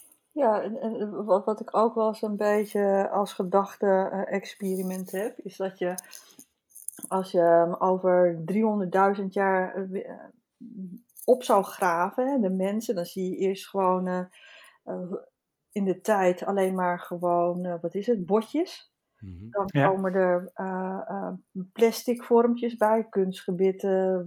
Mm Dan komt er langzamerhand wat metaal bij. En op ik denk dat ze nu ook al de eerste mensen hebben met ja, microchips erin. Mhm. Dus je, je verrobotiseert al. Ja. Maar zeg maar, de, um, het is natuurlijk een heel interessant gedachte-experiment van uh, wat voegt het lichaam toe? Je hebt er allemaal sensaties, die kunnen ontzettend fijn zijn. Denk maar aan gewoon ontzettend lekker eten. Je voelt dat, je proeft dat, je ruikt het. Dat is, eh, het is een sociale bezigheid. Mhm. Ehm, zou ik mezelf mijn geest uploaden naar het internet, hè, stel dat we dat kunnen, dan, dan kan ik dat niet meer. Nee. nee. Dus dan worden een heleboel dingen worden heel erg karig zou ik dat wel willen of niet? Dus of het moet gesimuleerd kunnen worden, inderdaad. Ja. ja. Maar, maar, de vraag is dan gewoon: wil je dat het gesimuleerd wordt? Ja. Of is dat helemaal niet meer nodig? Nee. Dus uh, nee, nee, ik vind dat echt wel, um, wel, wel, hele interessante dingen, omdat het die filosofie van uh, uh, ik denk dus ik ben, dat dualisme, dat zet het helemaal eigenlijk in het nu. Ja. Heel sterk. Ja. Er gaat bij iemand een deurbel, dus uh, wil iemand de deur even open doen? Nee, nee, dus ik weet wat het is en ik heb gewoon een briefje op de deur gehangen. Dat het gewoon in de schuur te afleveren. Oké, okay. top, je was al goed voorbereid op de podcast. Ja, tuurlijk. Uh, ja, want jouw verhaal doet me ook denken aan een, een, het is een tv-serie die al heel oud is. Ik kan zelfs niet meer op de naam komen. Maar goed, dat, dat is toch maar een half seizoen geweest. Dus niemand gaat dat toch terugkijken. Uh, maar uh, als ik het nog vind, zou ik het in de, in de footnotes zetten. maar dat gaat ook over, over iemand die, die zit er dan ook volledig gelinkt aan een, aan een virtuele wereld. Dus hun, hun brein is ook echt in contact met die virtuele wereld. Uh, alleen die persoon die gaat zelf dood, maar die leeft dan nog wel door in die virtuele wereld. Mm. En die proberen ze dan ook te uploaden naar een robot, zodat ook in de echte wereld die op zo'n manier nog door kan, kan leven. En het verhaal wat jij noemt, dat, dat past daar ook al een beetje in. Ja, ja, absoluut. Eh, maar, maar je, je, kan dan inderdaad, uh, je hebt daar meer science fiction series over, hè? ook over... Um, als ik mijn brein upload naar een lichaam die ik niet ken. Mhm. Maar dus, um, ik ben nu een, een, een, een vrouw. Um, ik zou in het lichaam gaan zitten van een man of van een, weet ik veel, een hond. Mhm. Wat doet dat geestelijk met me? Kan ik daarmee omgaan? en heb je, uh, zeg maar, dat, was ook iets van een tv-serie, dat, dan ging het dan niet helemaal goed. Dus dan was zeg maar de, uh, wat je voelde en wat je zag, dat klopte niet. En dat is ook heel interessant om over na te denken. Hmm. Uh, nogmaals, als je weer teruggaat naar die vraag, ben je een lichaam uh, met een geest of een geest met een lichaam? Hoeveel bepaalt dat lijf dan van mijn ja. ik? Ja.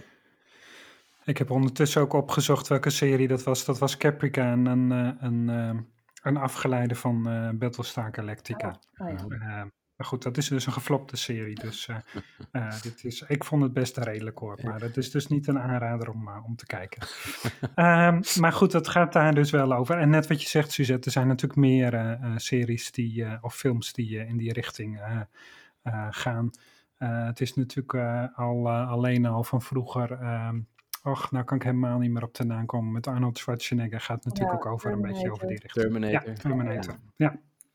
Ja, ja, en de Matrix moet ik ook heel erg aan Oh, denken. Ja, zeker. Ja, zeker. Heel erg in dat, uh, in dat uh, vraagstuk natuurlijk ook. Ja. En ook heel erg van, een, van de, de virtuele wereld die je zelf kan maken natuurlijk. Ja, ja. Ja, ja en je, Ja, en- je zult- een Zweedse serie gehad, Zweeds-Noors. Uh, Deen zou ook nog kunnen. In ieder geval Scandinavische serie, Echte Mensen. Oh. is ook in, voor Amerikaans. Die is niet zo goed. En uh, je moet die, die Zweedse serie niet helemaal afzien. Maar dat gaat dan ook over levensechte robots en hoe mensen daarmee omgaan. Dat is, zeg maar, dan, dan ontdek je ook dat mensen ehm, de grens overgaan. Want een robot is niet, die leeft niet. Dus je kan die mishandelen en doen en laten wat je wil. Maar je kan er ook verliefd op worden. Ja. Mhm. En, en zouden ze bewust kunnen worden? Dat, dat zijn allemaal van die dilemma's. Ja. Oh, daar ben ik dol op. Ja, ja. ja en, en, en hetgene wat je nu noemt, uh, ik ga hem er toch nog een keer in gooien, Laurens. Als ik, als ik naar Japan uh, kijk, dan, dan hebben ze daar natuurlijk veel meer eh, robots ook in de zorg, uh, ja. bijvoorbeeld, voor, voor, voor eenzaamheid van ouderen tegen te gaan. Maar daar zien ze het dan ook ja, wel als, als robots met techniek, maar dan zien ze het ook echt als een, een, een persoonlijkheid en een levend iets, omdat ze daar gewoon heel anders met zulke dingen omgaan. Ja daar hebben ze natuurlijk sowieso heel erg de neiging om uh, alles heel menselijk ook te maken dan, hè? Als het op dat soort robots zo... Ik moest net ook, toen we het daarover hadden, ook denken aan... Uh, de, volgens mij heet dat pare, pareidolie. Dat mensen dan altijd een gezicht willen gaan herkennen in bijvoorbeeld een kastdeurtje of iets dergelijks. Mm Dat is ook iets wat heel erg in de, in de mens ook zit. En, en misschien heb je dat ook wel nodig om zoiets dan aan te nemen van iemand. Ja, maar het is natuurlijk ook heel fijn. Ik bedoel, ik, ik eh, praat af en toe tegen mijn auto, mijn laptop.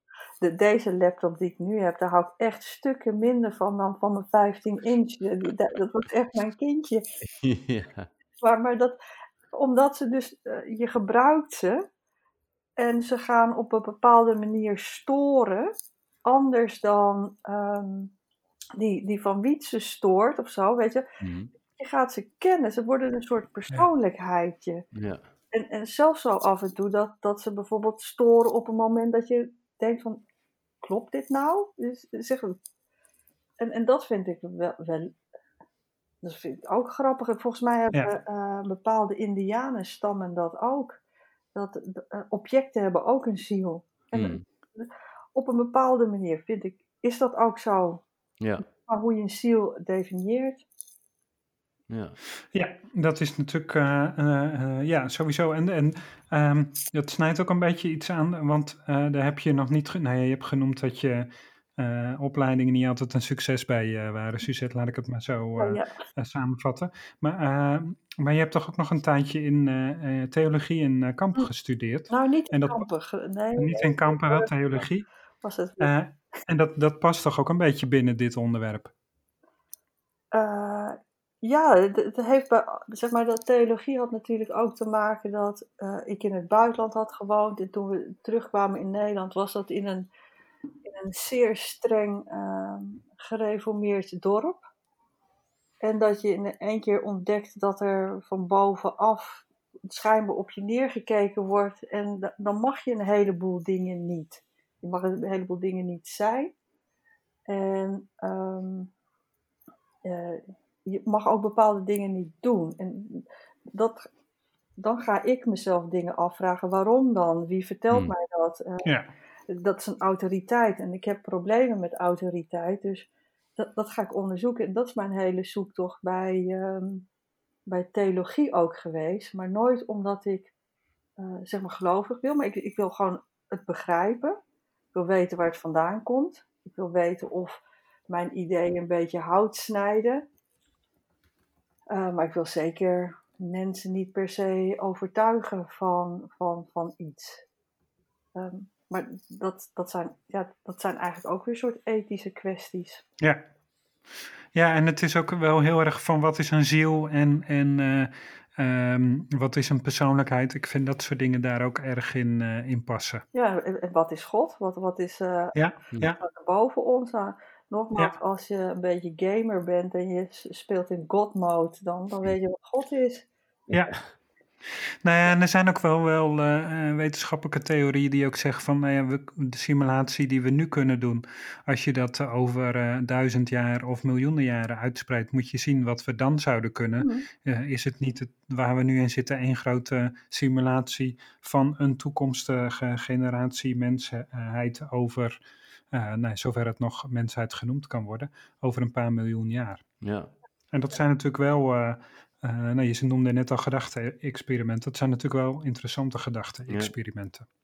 Ja. ja. absoluut. Maar ja, dat de God dan eigenlijk een ver ontwikkelde versie van onszelf is. Ja, precies. Ja. Ik, ik denk, Laurens, dat je toch af en toe even naar Star Trek moet ja. kijken. ja, het, ik, ik, ik, ik, ik hou wel heel erg van dat soort gedachten hoor. Dus ik, ik kijk wel vaker natuurlijk wel science fiction en dat soort dingen. Maar ik denk inderdaad dat Star, uh, Star Trek daar nog wel een flinke... Ja, ja, ik moet goed zeggen. We zijn de opname gestopt.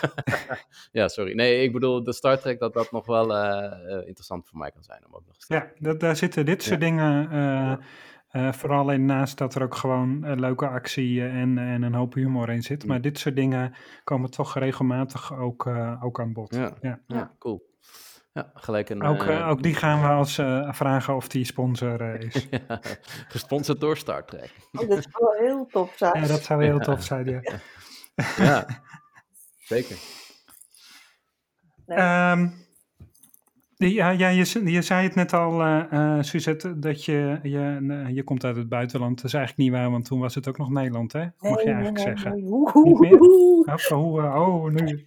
Nee, in de jaren zeventig is mijn familie naar Afrika gegaan. Oh ja, de zeventig. Ja, ja, ja. ja.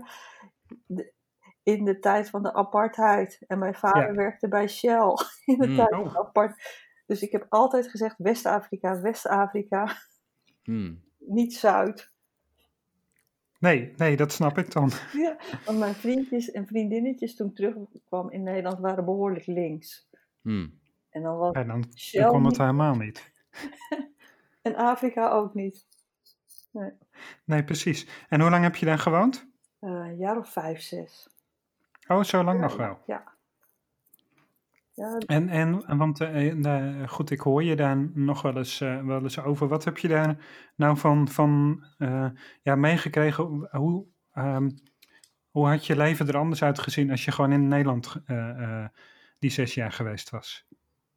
Ontzettend anders, ja, dat kan ik wel stellen. Zeg maar dan, als wij niet naar het buitenland waren gegaan, was ik, ik ben geboren in Haarlem, dus dan was ik ongetwijfeld in Haarlem gebleven misschien mijn moeder komt uit Amsterdam, dat ik van Haarlem naar Amsterdam was gegaan. Echt naar een grote stad. Uh, gezien mijn karakter, ja, weet niet of dat zo goed voor mij was geweest. Uh, er was gewoon te veel afleiding en te veel uh, te beleven, denk ik. En het voordeel van de tijd dat ik eigenlijk opgegroeid ben en volwassen, nou ja, nee, toen was ik nog niet volwassen, maar dat, ik als kind in Afrika heb gewoond, is.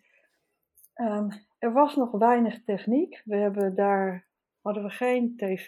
We, hebben volgens mij één keer tv geleend.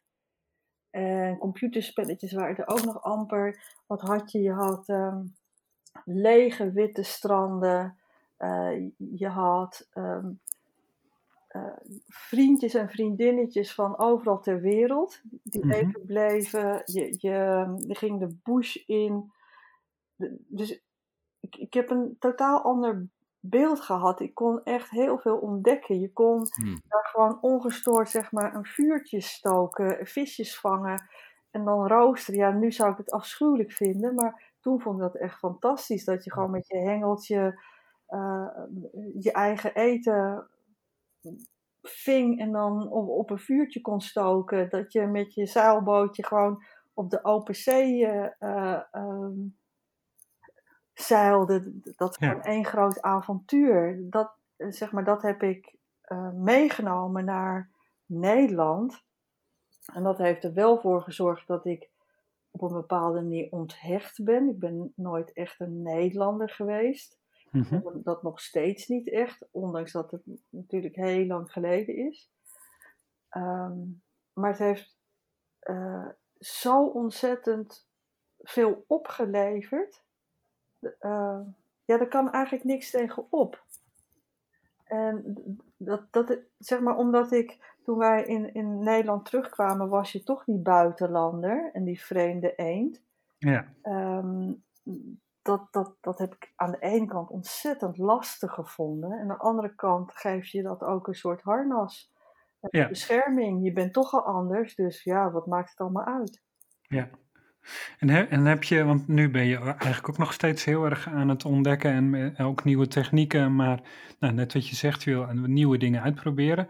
Dat, dat eh, eh, klinkt ook een beetje alsof je dat daar dan ook geleerd hebt. Daar moest ik ook aan denken, ja. Ja, ja, dat heb, je, heb ik eigenlijk ook. Dat ja. denk ik um, wat ik de jongeren van nu ontzettend gun. Omdat je, maar dat was niet alleen omdat ik daar was, dat was gewoon ook die tijd. Je had niet zoveel. Als ik je had niet superveel speelgoed. Dus je deed het met de dingen die je, die je had. Ja. Ik weet bijvoorbeeld dat mijn zusje die had een, een, een poppenwagentje, poppenwagen, baby poppenwagen. Nou, die ging op een beetje stuk of zo, ik weet niet meer wat, maar die hebben toen gesloopt. En dan uh, met touw uh, achter een fiets. Dus iemand ging dan fietsen en dan kon je in dat poppenwagentje zitten en dan kon je uh, een beetje voortgetrokken en je kon een beetje sturen links naar rechts. Maar een van die wieltjes vloog er altijd af. En dat deed hij meestal als, je heel, als er heel hard gefietst werd en je zat in de bocht. Wij zeggen dat was spannend. Dat kon. Nu zou dat nooit meer kunnen. Dan liggen er overal rubberen stoeptegeltjes. Ja. Die, die poppenwagens mogen niet meer verkocht worden. En je mag zeker niet op de openbare weg uh, mee crossen. Nou, nee. Ja, er wordt niet zoveel meer ontdekt. Uh, of tenminste, ja, dat is grappig. Ik, eh, de, ja, inderdaad, juist omdat alles zo dichtgetimmerd is, lijkt het alsof er weinig meer te uh, spelen en daardoor te ontdekken valt of zo. Er is ook niet echt. Um, ik, ik weet wel dat wij dan in de tuin speelden en dan werd je gewoon gewaarschuwd, weet je wel, pas op onder potjes en dingetjes, er kan iets zitten. Nou ja, en dan, wat ging ik dan doen? Dan ging ik inderdaad kijken of onder potjes wat zat. Ja, nou, daar hmm. zat een slang. Ja. dus ik, ik, ik vond zo'n zo, zo slangetje, nou die was zwart, allemaal leuk, die wou ik meenemen naar mijn kamer. Weet je wel, dus, hoe een kind zou doen, maar dat blijkt dan de giftigste slang te zijn die er in West-Afrika is. Dus ja. Dus iedereen in paniek. Maar, maar dan, weet je, dat, dan krijg je echt adrenaline. Dat, dat, is, dat is heel erg eh, stoer hier, vind je niks. Ja. Een dwaalde kikker of een pad, die is zeker niet giftig. Nee. Nee, wat dat betreft is, is Nederland natuurlijk, uh, nou was het altijd al wel, maar dat is misschien nog wel verder uh, zo geworden. Heel erg georganiseerd, heel erg gestructureerd. Alles ligt, ligt vast. Uh, er zijn overal regels voor. en dan, dan is dat ontdekken is in één keer een stuk lastiger geworden. Ja, hmm. ja, ja. Maar, maar dat is ook niet alleen hier, dat is gewoon, denk ik, overal. Het, is allemaal, men zijn bang voor rechtszaken, mm. uh, men, zijn, men is bang om te falen. weet je wel, men is overal zo bang voor. Ja. ja. En dat had je daar niet. Nee. Nee, ik, ik vind dat, uh, ik ben wel blij dat ik daar nog uh, ook nog wel wat van meegekregen heb van hoe dat vroeger ja, een beetje jaren 90, begin 2000 nog wel een beetje was. Dat het internet het nog wordt niet... nu een beetje opa verteld. Ja. ja, ik ben dan misschien nog niet zo oud. Maar ik, uh, uh, het, het, het, gevoel van ontdekken, dat, dat uh, koppel ik nog heel erg ook een beetje aan mijn, mijn puberteit, denk ik. Dat, dat het bijvoorbeeld nog niet zo makkelijk was om aan muziek te komen. Mhm. Dat ik dan soms ergens op ja, televisie of iets van een filmpje, dat je dan iets gehoord van een een nummer dat je denkt, oh, dat is tof. Maar er, was nog helemaal niet zoveel mogelijkheid uh, om dat bijvoorbeeld terug te vinden. Uh, je had nog geen Shazam en uh, weet je, je kon misschien wel wat muziek downloaden. Maar je kon niet aan de hand van een, een, een stuk geluid, zeg maar, al gelijk erachter komen hoe dat dan heette. Dus ik had ook wel het gevoel dat ik in die tijd ook veel meer aan het... Um, ja, ik, ik, ik, wilde heel veel ontdekken wel in die tijd. En tegenwoordig is het zo makkelijk om iets te vinden dat je, je hoeft eigenlijk alleen maar Google op te starten en een paar dingen in te typen en je hebt het ja, al. Ja. Um, wat, wat een beetje die, die lol van dat, uh, dat onderzoekende er een beetje uithaalt.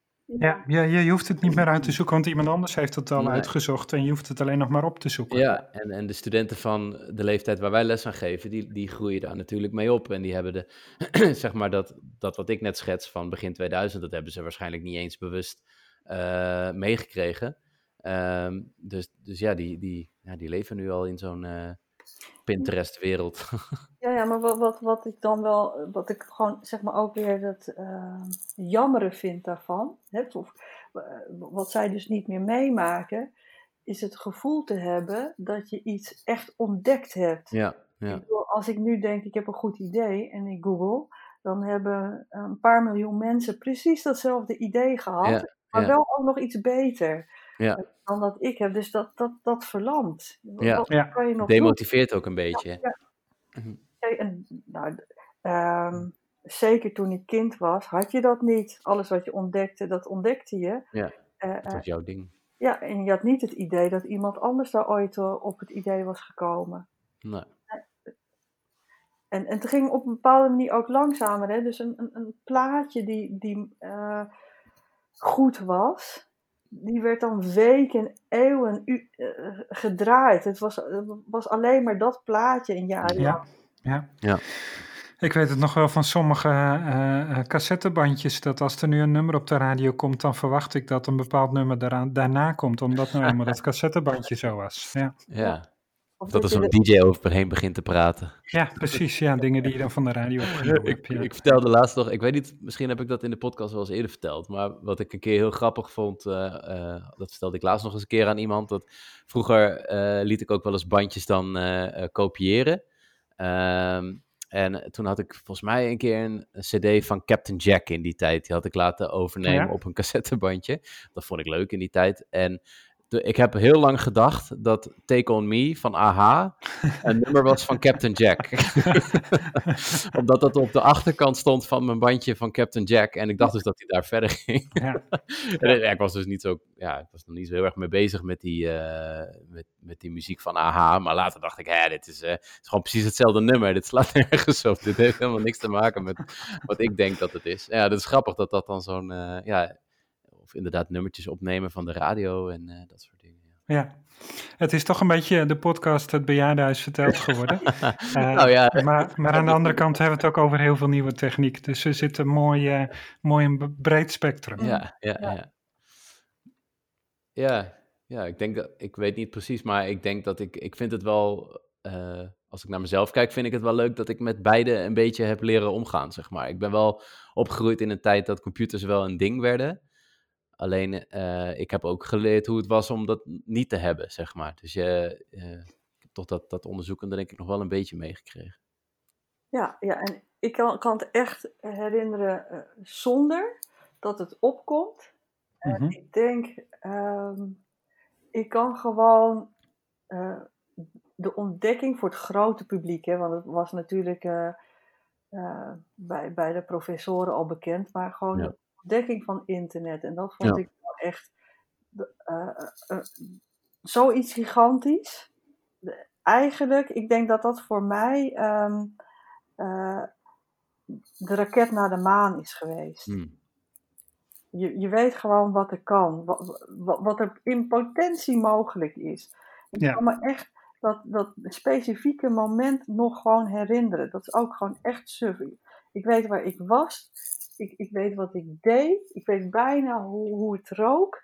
Toen ik dat idee had van, oké, okay, ja. dit is internet. Ja. Ja, zoveel impact heeft dat dan, hè? Ja. Ja. En toen was internet echt nog niks. En Google bestond echt nog niet. Nee, nee dat was zeker nog, uh, nog echt zo'n MS-DOS. Nee, Windows zou ook nog niet bestaan hebben. Dus het zou echt zo'n MS-DOS uh, interface nee, nog geweest zijn. Oh, zo oud ben ik nou ook weer niet. Nee? Oh, nee, maar dat, dat, dat kan ik van mijn, uh, van mijn broer nog wel, uh, wel herinneren. Die is van jouw leeftijd trouwens, Suzette. Oh. Uh, daar peper ik hem ook vaak mee in. niet dat hij van jouw leeftijd is, maar wel zijn leeftijd. En ehm, die um, deed een... Um, die is ICT, maar die deed een, een echt een elektronica uh, opleiding. En die moest dan ook internet thuis hebben voor zijn uh, opleiding. Dus we hadden nog echt zo'n inbelmodem voor MS-DOS. Ja. En dan, uh, nee, dan zat hij met iemand te praten die dan um, in Zwolle woonde. Want dat was natuurlijk vanuit Omme ontzettend ver weg. -hmm. um, en, maar dan kreeg je dus gewoon een tekstregeltje kreeg je in beeld. En dan typte die iets en dat verstuurde iets. En dat duurde dan, nou ja, vijf seconden of tien seconden. En dan reageerde die volgende weer. En, en nou ja, daar stonden we met open mond en al te kijken. Ja. Telefoon was sneller, maar... Nou, ik zeg wel heel hard uh, geen MS-DOS, maar nog was ik werkte bij een Apple dealer.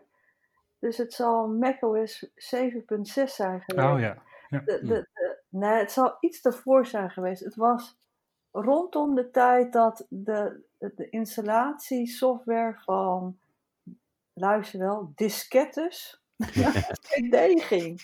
Rond die tijd. En dat waarschijnlijk de, de modem 28K8 was. Ja.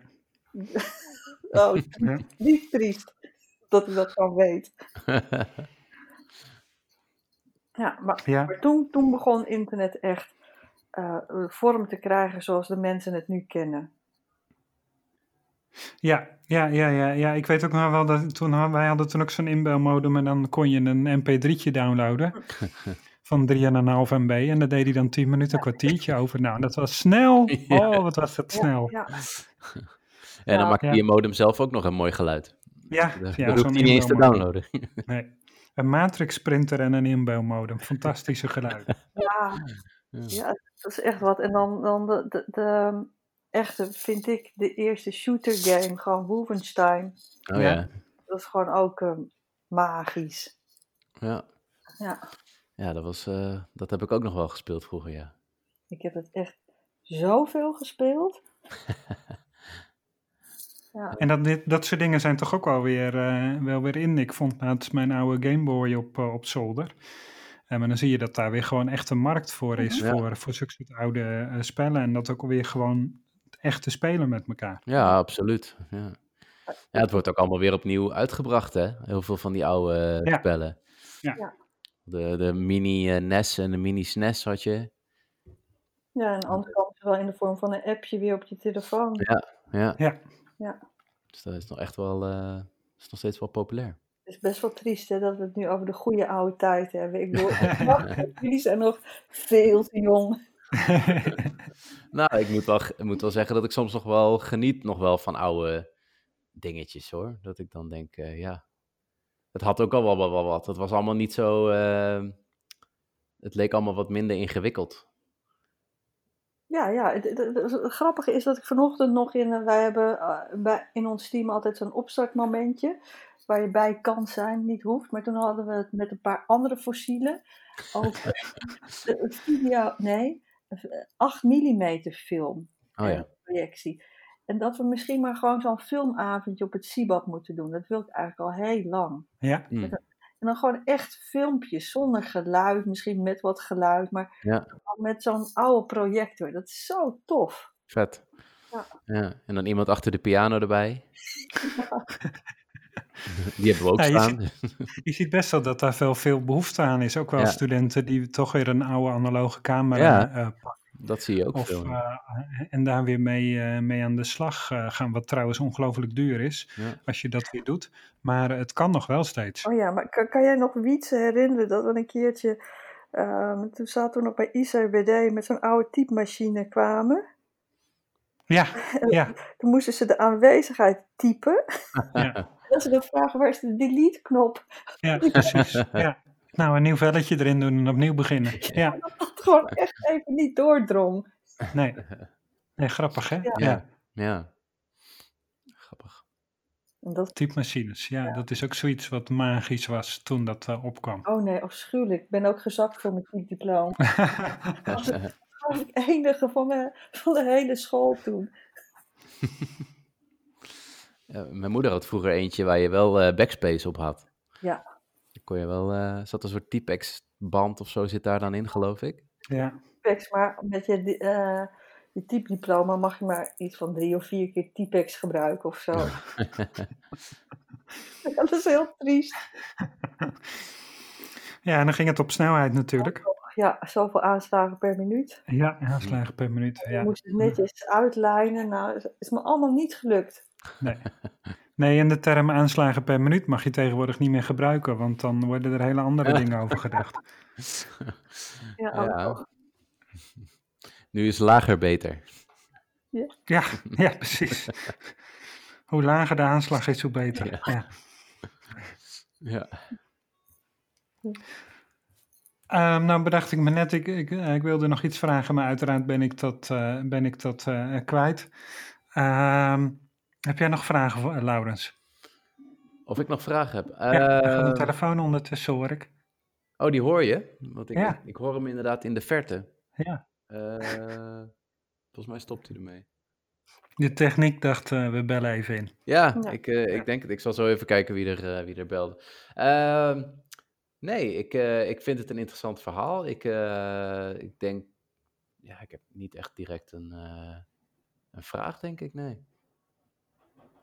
Waar, waar, nou, waar denk je dat het onderwijs naartoe gaat, Suzette? Denk je dat het echt virtueel wordt uh, en dat we thuis straks zitten met, uh, met 3D-brillen op? Of denk je dat, het, dat we weer ook heel erg behoefte gaan hebben juist naar die oude dingen? Uh, je gaat zeg maar toch een, een mixvorm krijgen, want het is gewoon wel heel lekker en goedkoop om grote groepen mensen virtueel te bedienen. Hm. Um, maar de ontmoeting is zo belangrijk. Dus ik denk dat. Ehm, nou, laat ik hem anders uh, insteken. Ik weet, ik weet niet of het zo gaat worden, maar hoe ik het zou willen hebben is dat, dat we de school leren zien als een soort schatkist uh, uh, en een speeltuin. Waar je gewoon ontdekkingen kan doen, je kan mensen ontmoeten. En dat is denk ik vele malen belangrijker dan bepaalde dingen leren, omdat dat, de dingen leren, die kan je ook steeds makkelijker online gaan, eh, gaan vinden. En wat ik ook al merk met studenten, dat zij als zij iets specifieks willen weten over bijvoorbeeld ehm, of iets van Photoshop of iets in een tekstbestand, dat je ze toch verwijst naar internet. Ja. ja. Dus zij moeten gewoon daarmee om leren gaan. Uh, dat moeten wij ze leren. En wij moeten ze gewoon leren om fatsoenlijke burgers te worden. Want als ik echt heel somber ben, of nou ja, ik ben niet eens somber, dan denk ik dat er toch niet genoeg werk is voor iedereen. En, en denk ik dat we toch naar een soort wally gaan, dat wij uh, alleen maar vermaakt moeten worden. Hmm. De grote groep mensen zal gewoon bezig gehouden moeten worden. Want de rest kan het allemaal zelf wel. Dus waarom zou je nog opleiden? Dat is een beetje een sombere gedachte. Ja. ja tegelijkertijd ook. Nee, maar ik snap, ik snap wel wat je bedoelt. En, en het is ook. Uh, uh, vroeger, ook als ik naar mezelf kijk, dan moest je gewoon weer een les wachten totdat je weer uitleg kreeg of dat je weer verder kon. Hmm. En nu kijkt een student, uh, die zoekt op YouTube en die gaat op zoek naar het, het filmpje voor hetgene waar die, wat hij wil weten. dus het is wat dat betreft ook veel meer, nou ja, de maatschappij is sneller en, en het is ook meer consumptie wat dat betreft. Uh, geworden. En denk je dan ook dat we als school veel meer, uh, als school, als, als opleidingen in het algemeen, veel meer, um, um, veel meer uh, instructeurs voor zoeken zullen worden? Veel meer op die manier zullen doen? Veel meer een zoekcoach in plaats van, een, van, van kennisoverdracht? nou, ik denk wel meer de coach, inderdaad. Ja. Maar, maar zeg maar, ehm, laten we even, even zo ver gaan dat je ook artificial intelligence hebt. Mhm. Dus ik kan er gewoon een soort afdruk maken van mijn studenten. Bij, bij aanname word je gewoon gescand op hoe je biologisch in elkaar zit en hoe je leert. Dat, dat, dat hebben we allemaal al uh, vast. Um, en dus een heleboel dingen zou gewoon een computer over kunnen nemen om te onderwijzen. Ja. Uh, die, die ook op, op, op de, de student kan reageren. Dat hoef ik niet meer te doen. Maar de, wat ik nog wel kan, kan doen als mens, en hopelijk blijven we daarbij, is toch de menselijkheid brengen. Ook al zou, denk ik, dat in de toekomst artificial intelligence dat ook wel kan, maar gewoon eh, het samen zijn en het genieten van elkaar en van elkaars aanwezigheid leren. Hè? Ik denk dat wij daar als mensen voor moeten zorgen dat we dat nog, die rol op ons nemen. Ja. ja. En met bepaalde opleidingen zal er echt wel onderwezen moeten worden. Maar ja, wij, wij, wij zitten op het MBO. En het MBO is toch de grootste groep mensen. Uh, waar je het makkelijkst met automatisering uh, zeg maar weg kan maaien. Ja. Ja, uiteindelijk is dat wel, uh, wel zo, omdat het meer uitvoerend is en minder nadenkend uiteindelijk is. Ja, nou, als je, als je gewoon kijkt wat je nu al kan. Met, uh, nou, uh, laten we weer even teruggaan in de tijd. Uh, toen ik op Sibab kwam, ehm, met ehm, grafisch vormgeving of met websites, dan moest je best nog wel heel veel moeite doen om een website te bouwen, om er fotootjes in te krijgen, noem maar op. Ja. Nu heb je gewoon allerlei templates en worden dus bijna, heb ik het idee dat je opgeleid wordt om een template te vullen. Ja. Dan echt een, een design te doen vanaf de grond af aan. Ja. Want ja, als je dat wel vanaf de grond af aan doet, dan ziet het er vaak slechter uit, functioneert het minder goed dan dat template. Ja, ja en het is duurder omdat je er veel meer tijd in moet steken. Ja. Ja. ja, het ontwikkelt zich steeds maar weer door dan, hè? Of tenminste, dan uh, elke keer worden van, ja, van dingen die we twintig jaar geleden leerden, worden nu templates gemaakt. Ja, het is alleen dan de vraag van wat, uh, wat is dan nog het plezier voor de kunstenaar daaraan, zeg maar. Als je echt nog een, een, een webdesigner in hart en nieren uh, bent, kan ik me voorstellen dat je het ook moeilijk vindt om los te laten dan. Ja, dus dat is wat we moeten leren, dat je niet meer een vak wordt. Ja. En, en, daarom vind ik dat spelen en dat onderzoeken en dat experimenteren en dat pioneren met nieuwe uh, um, technologie zo belangrijk dat we dat op school doen. Omdat, nogmaals, als ik zo'n 3D-scanner gebruik waar die misschien niet voor bedoeld is, ja. kom ik op, op nieuwe toepassingen. Ja. En, ja, dan kom je bij nieuwe ja, nieuwe dingen. als, je dat, zeg maar, als dat onderdeel wordt van je persoonlijkheid, dan, dan maak ik me niet zo zorgen. Dan vind je je weg wel. Ja. ja. Ja, en, en, en, en, en dat ben ik volledig met je eens. Maar aan de andere kant zie je nu juist dat het allemaal ehm, heel snel en vluchtig is. En, en uh, nou ja, de Insta-filtertjes waar ik het al over had, dat het met één een, een swipe bijna uh, geregeld is. En aan de andere kant is het juist heel belangrijk om te experimenteren, om juist heel veel dingen te gebruiken en juist um, om die techniek, die, die, die vaste, uh, die nulletjes en eentjes een beetje los te laten. Mm -hmm.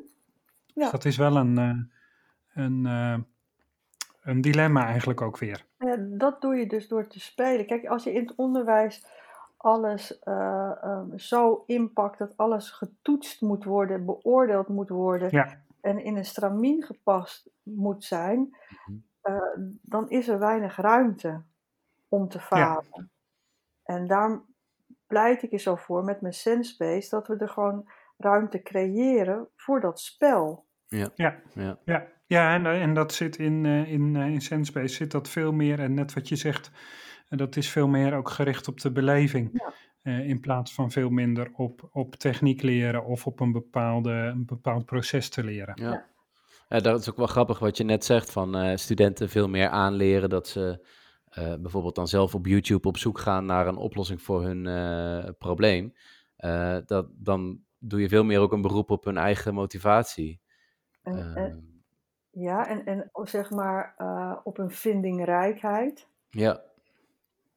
Want als ze gewoon blind uitvoeren wat ik ze opdraag, ja. wat leer je dan? Ja.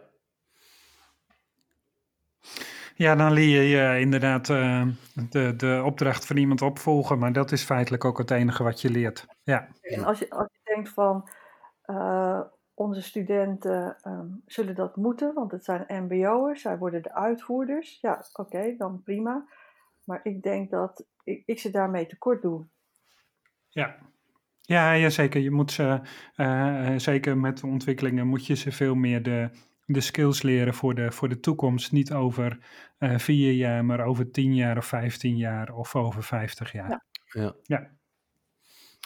Maar jij hebt natuurlijk vooral uh, de lagere jaars gehad, Laurens. Mm -hmm. Je zit tegenwoordig ook wat, wat hoger in de boom. Ja, ja.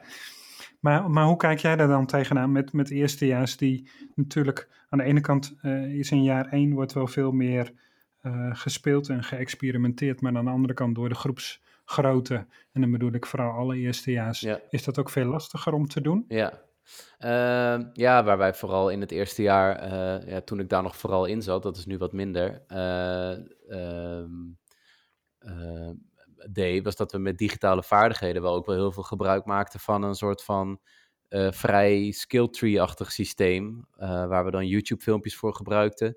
Um, omdat ik in die tijd dat ik daar nog een beetje, ik stond toen een beetje aan het roer toen ook van de digitale vaardigheden ja, vak wat we gaven. En wat ik wel heel interessant vond, was dat de studenten ook een beetje hun eigen snelheid en diepte konden bepalen. van hoe ver ze daarin zich willen gaan ontwikkelen. zo van, je hoeft misschien niet, eh, bijvoorbeeld van een Photoshop, bijvoorbeeld niet altijd de hoed tot van de hoed tot de rand te weten. Uh, maar als je, het, als je er heel graag in wil verdiepen, dan was die mogelijkheid er wel daar in die les. Je kon altijd nog een soort van uh, ja, uh, gevorderde trainingen doen, zeg maar, om daar nog een beetje wat beter in te worden of om bepaalde dingen in te leren.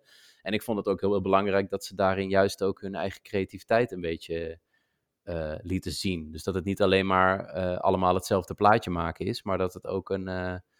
Uh, ja, dat, dat ze er ook. we hadden bijvoorbeeld een keer dat ze een, een Spotify-playlist afbeelding moesten maken. Ja. En dan denk ik, ja, daarin kun je ook al gelijk laten zien wat jouw eigen smaak is. En hoe je dat, dat, dat kun je net zo ingewikkeld maken als je zelf wil. Ja. Dat vond ik wel, wel fijn. En, en niet iedereen was het daar altijd mee eens dat we die YouTube-video's gebruikten. Maar het maakte het voor ons wel een stuk flexibeler. Omdat we, we, konden veel makkelijker daarnaar verwijzen.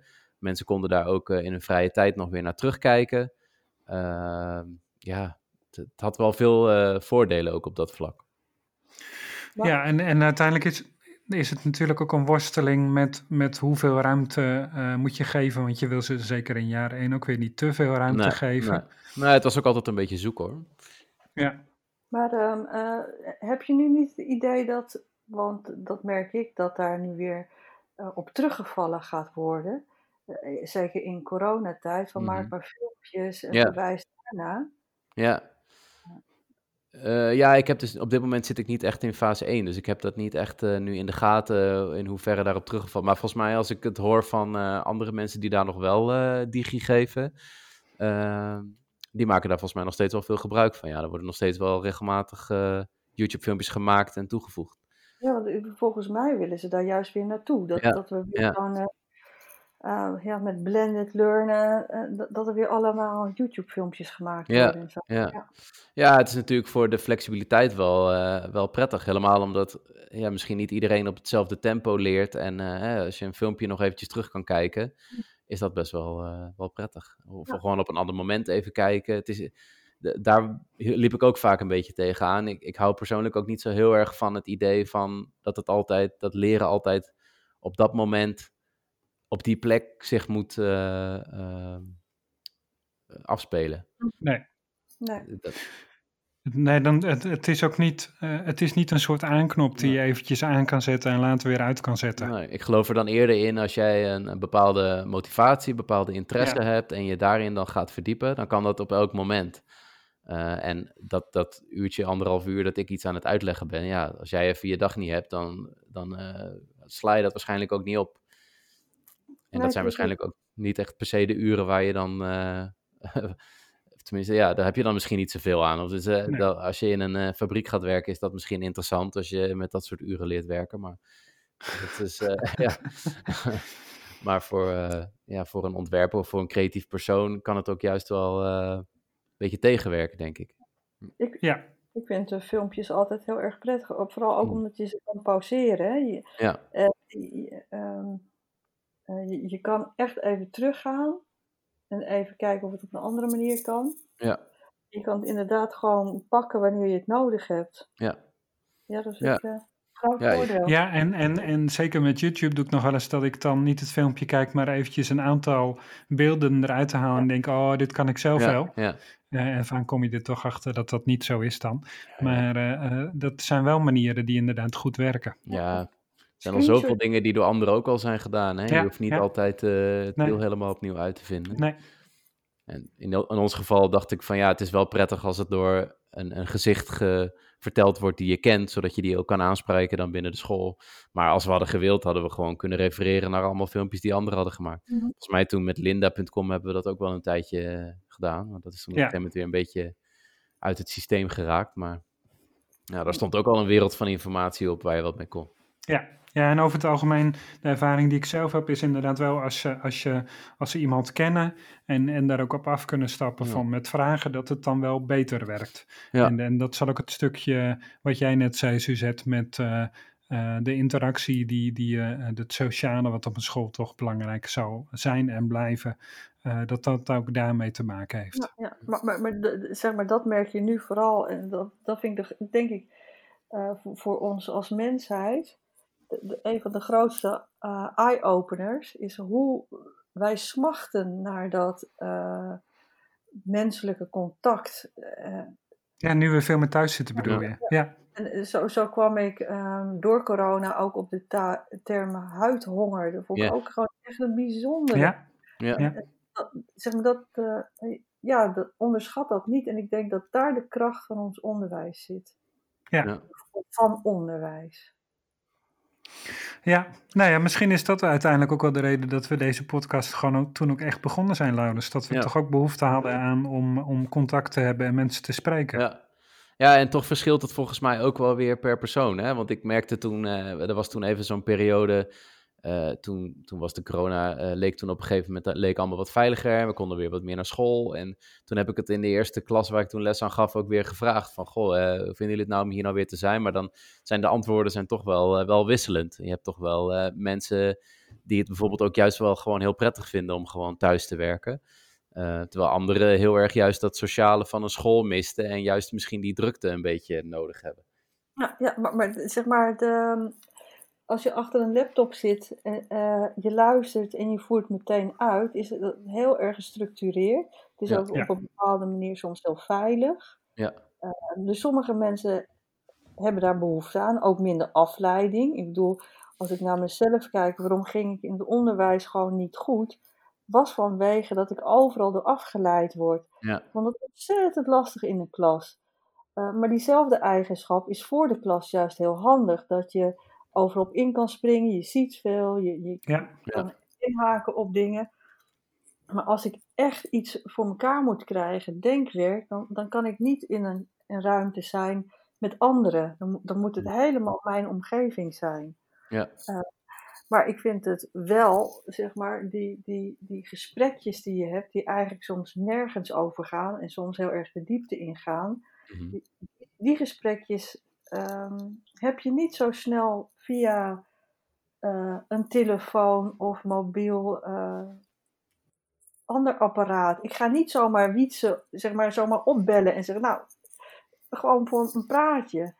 Hmm. Er moet een, echt een aanleiding voor zijn. Ja. En, maar in het werkelijke leven kom je elkaar gewoon uh, in, de, in een teamkamer tegen. Of, ja, of, of in de wandelgangen, zoals dat dan genoemd wordt. Ja, ja. letterlijk. Ja. Ja, en, dan, en dat zijn toch ook een beetje de, de niet geplande ontmoetingen die dan heel verrassend en, uh, en motiverend kunnen werken. Ja. ja.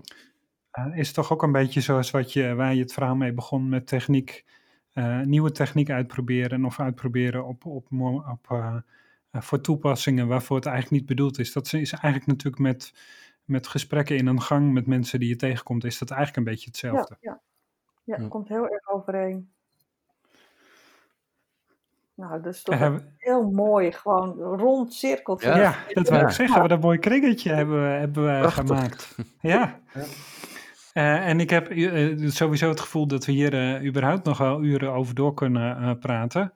Um, maar misschien moeten we dat niet doen. Daar hebben we ook voor een tweede keer nog, nog iets, iets over. Ja, we hadden het van tevoren al over een oneindige podcast. Dat zou wel ja. de volgende stap kunnen zijn. Maar niet vandaag. Dat je, on, dat je ons ook hoort snurken en zo en eten en onder de douche gewoon mee. Oh ja, echt goed. In real life uh, kijk je in met het die, leven. Ja, met die waterdichte telefoons tegenwoordig kan dat gewoon. Ja, het is ook, ook gewoon weer het medium gebruiken waar het niet voor bedoeld is. Ja, ja. en dan noem je het kunst. Ja, ja, ja. ja, Ik denk dat jullie... Uh, ja. Zou je een, een, uh, een schildertutorial in podcastvorm kunnen doen en zonder beeld? Dus dat je alleen maar de, het geluid van je kwast hoort bijvoorbeeld? Oh ja, maar zo kan je, dan kan je ook fotografie podcast. Ja, nou ja, ik, ik, ik, uh, ik las ergens laatst, een, uh, en die ga ik niet, uh, niet delen in de footnotes, maar dat was een, dat een podcast over koken. Oh ja. Um, En uh, nou ja, dat op zich zou je denken, dat kan dan nog wel, maar hij ging uiteindelijk niet over koken. Oh. en dat is de reden waarom je hem niet in uh, de, de show notes wil zetten. Ja, ongeveer. Ja. Waar ging die dan wel over fietsen? Ja, dat weet ik eigenlijk ook niet. Het, was, het ging nergens naartoe. Maar uh, okay. het kwam ook nergens vandaan. Aha. Um, hebben we nog een afsluiting? Suzette, heb jij nog een afsluiting? Nee, ik vond het heel erg leuk. Ik vond het heel erg gezellig. Want um, Wietse, jou spreek ik natuurlijk wat vaker. Maar ik vond het ook mm. wel echt uh, heel leuk om een keer zo met uh, Laurens te praten. En ik denk dat moeten we gewoon vaker doen. Ja, gezellig. Nee, dat, uh, ik vond het ook uh, leuk dat je zo uh, erbij was. En ja, goed gesprek. Ja, ja, vond ik ook. Over ja. heel veel onderwerpen trouwens. Ja, het ging alle kanten. Dat... Ik denk zo, ja, volgens mij hadden we het daar de vorige keer ook al even over. Ik denk sowieso dat we een keer in een, in een seizoen nog eens een keer wat, wat mensen nog een keer moeten uitnodigen die we al een keertje hebben gehad. Want dat, volgens mij zijn er met heel veel mensen nog wel wat door te babbelen. Ja, en met Laurens heb ik het ook al een keer over thema-afleveringen gehad. Uh, dan kunnen we het samen een keer echt uitgebreid over Ja. Japan hebben. Ja. Uh, maar Suzette, met jou maak ik dan graag nog een keer een thema-aflevering Star Trek. Ja, ja heel graag. Ja. ja, top. Gaan we ook een Christmas special doen, uh, weet Ja, ik. tuurlijk, tuurlijk. Daar hoef je er dan niet voor uit te nodigen. ja. Eh, goed, dan, eh, eh, dan sluit ik hem hierbij eh, af. Dankjewel, Suzette. Jullie bedankt, heren. ja, bedankt. En eh, tot de volgende keer.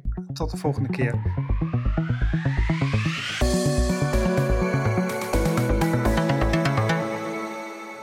even, ik ga het even overnieuw doen.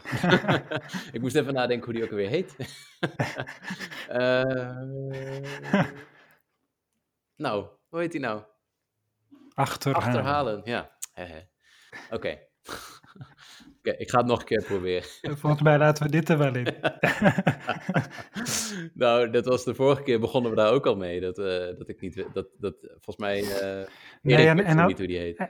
En als ik dit dus zelf, zelf nog eventjes denk van, oh ja, dit moet ik nog opnemen, dan doe ik ook, ook eh, zes of tien keer over voordat het goed is. Ja, dit voelt ook echt als iets wat ik eventjes moet... Ja, net ging het allemaal redelijk impulsief, maar nu moet ik even nadenken. Ehm, Oké, ik ga het nog een keer proberen. Dankjewel voor het luisteren naar de eh, Achterhalen podcast. Eh, we vinden het hartstikke leuk om te horen wat jullie eh, ervan vinden. Wij vinden het in ieder geval heel leuk om te maken. Ehm, eh, wees, wees welkom om ook de podcast te delen op Spotify, Apple Podcast. We hebben hem ook op Anchor staan en op YouTube. En ja, deel hem met je vrienden. En als je zelf een keer in de podcast wil zijn, laat het ons weten. Dan kunnen we contact met je zoeken. Zoiets? Top, Laurens, helemaal goed. Ja, dankjewel. Ga ik hem nu wel echt stoppen? Top.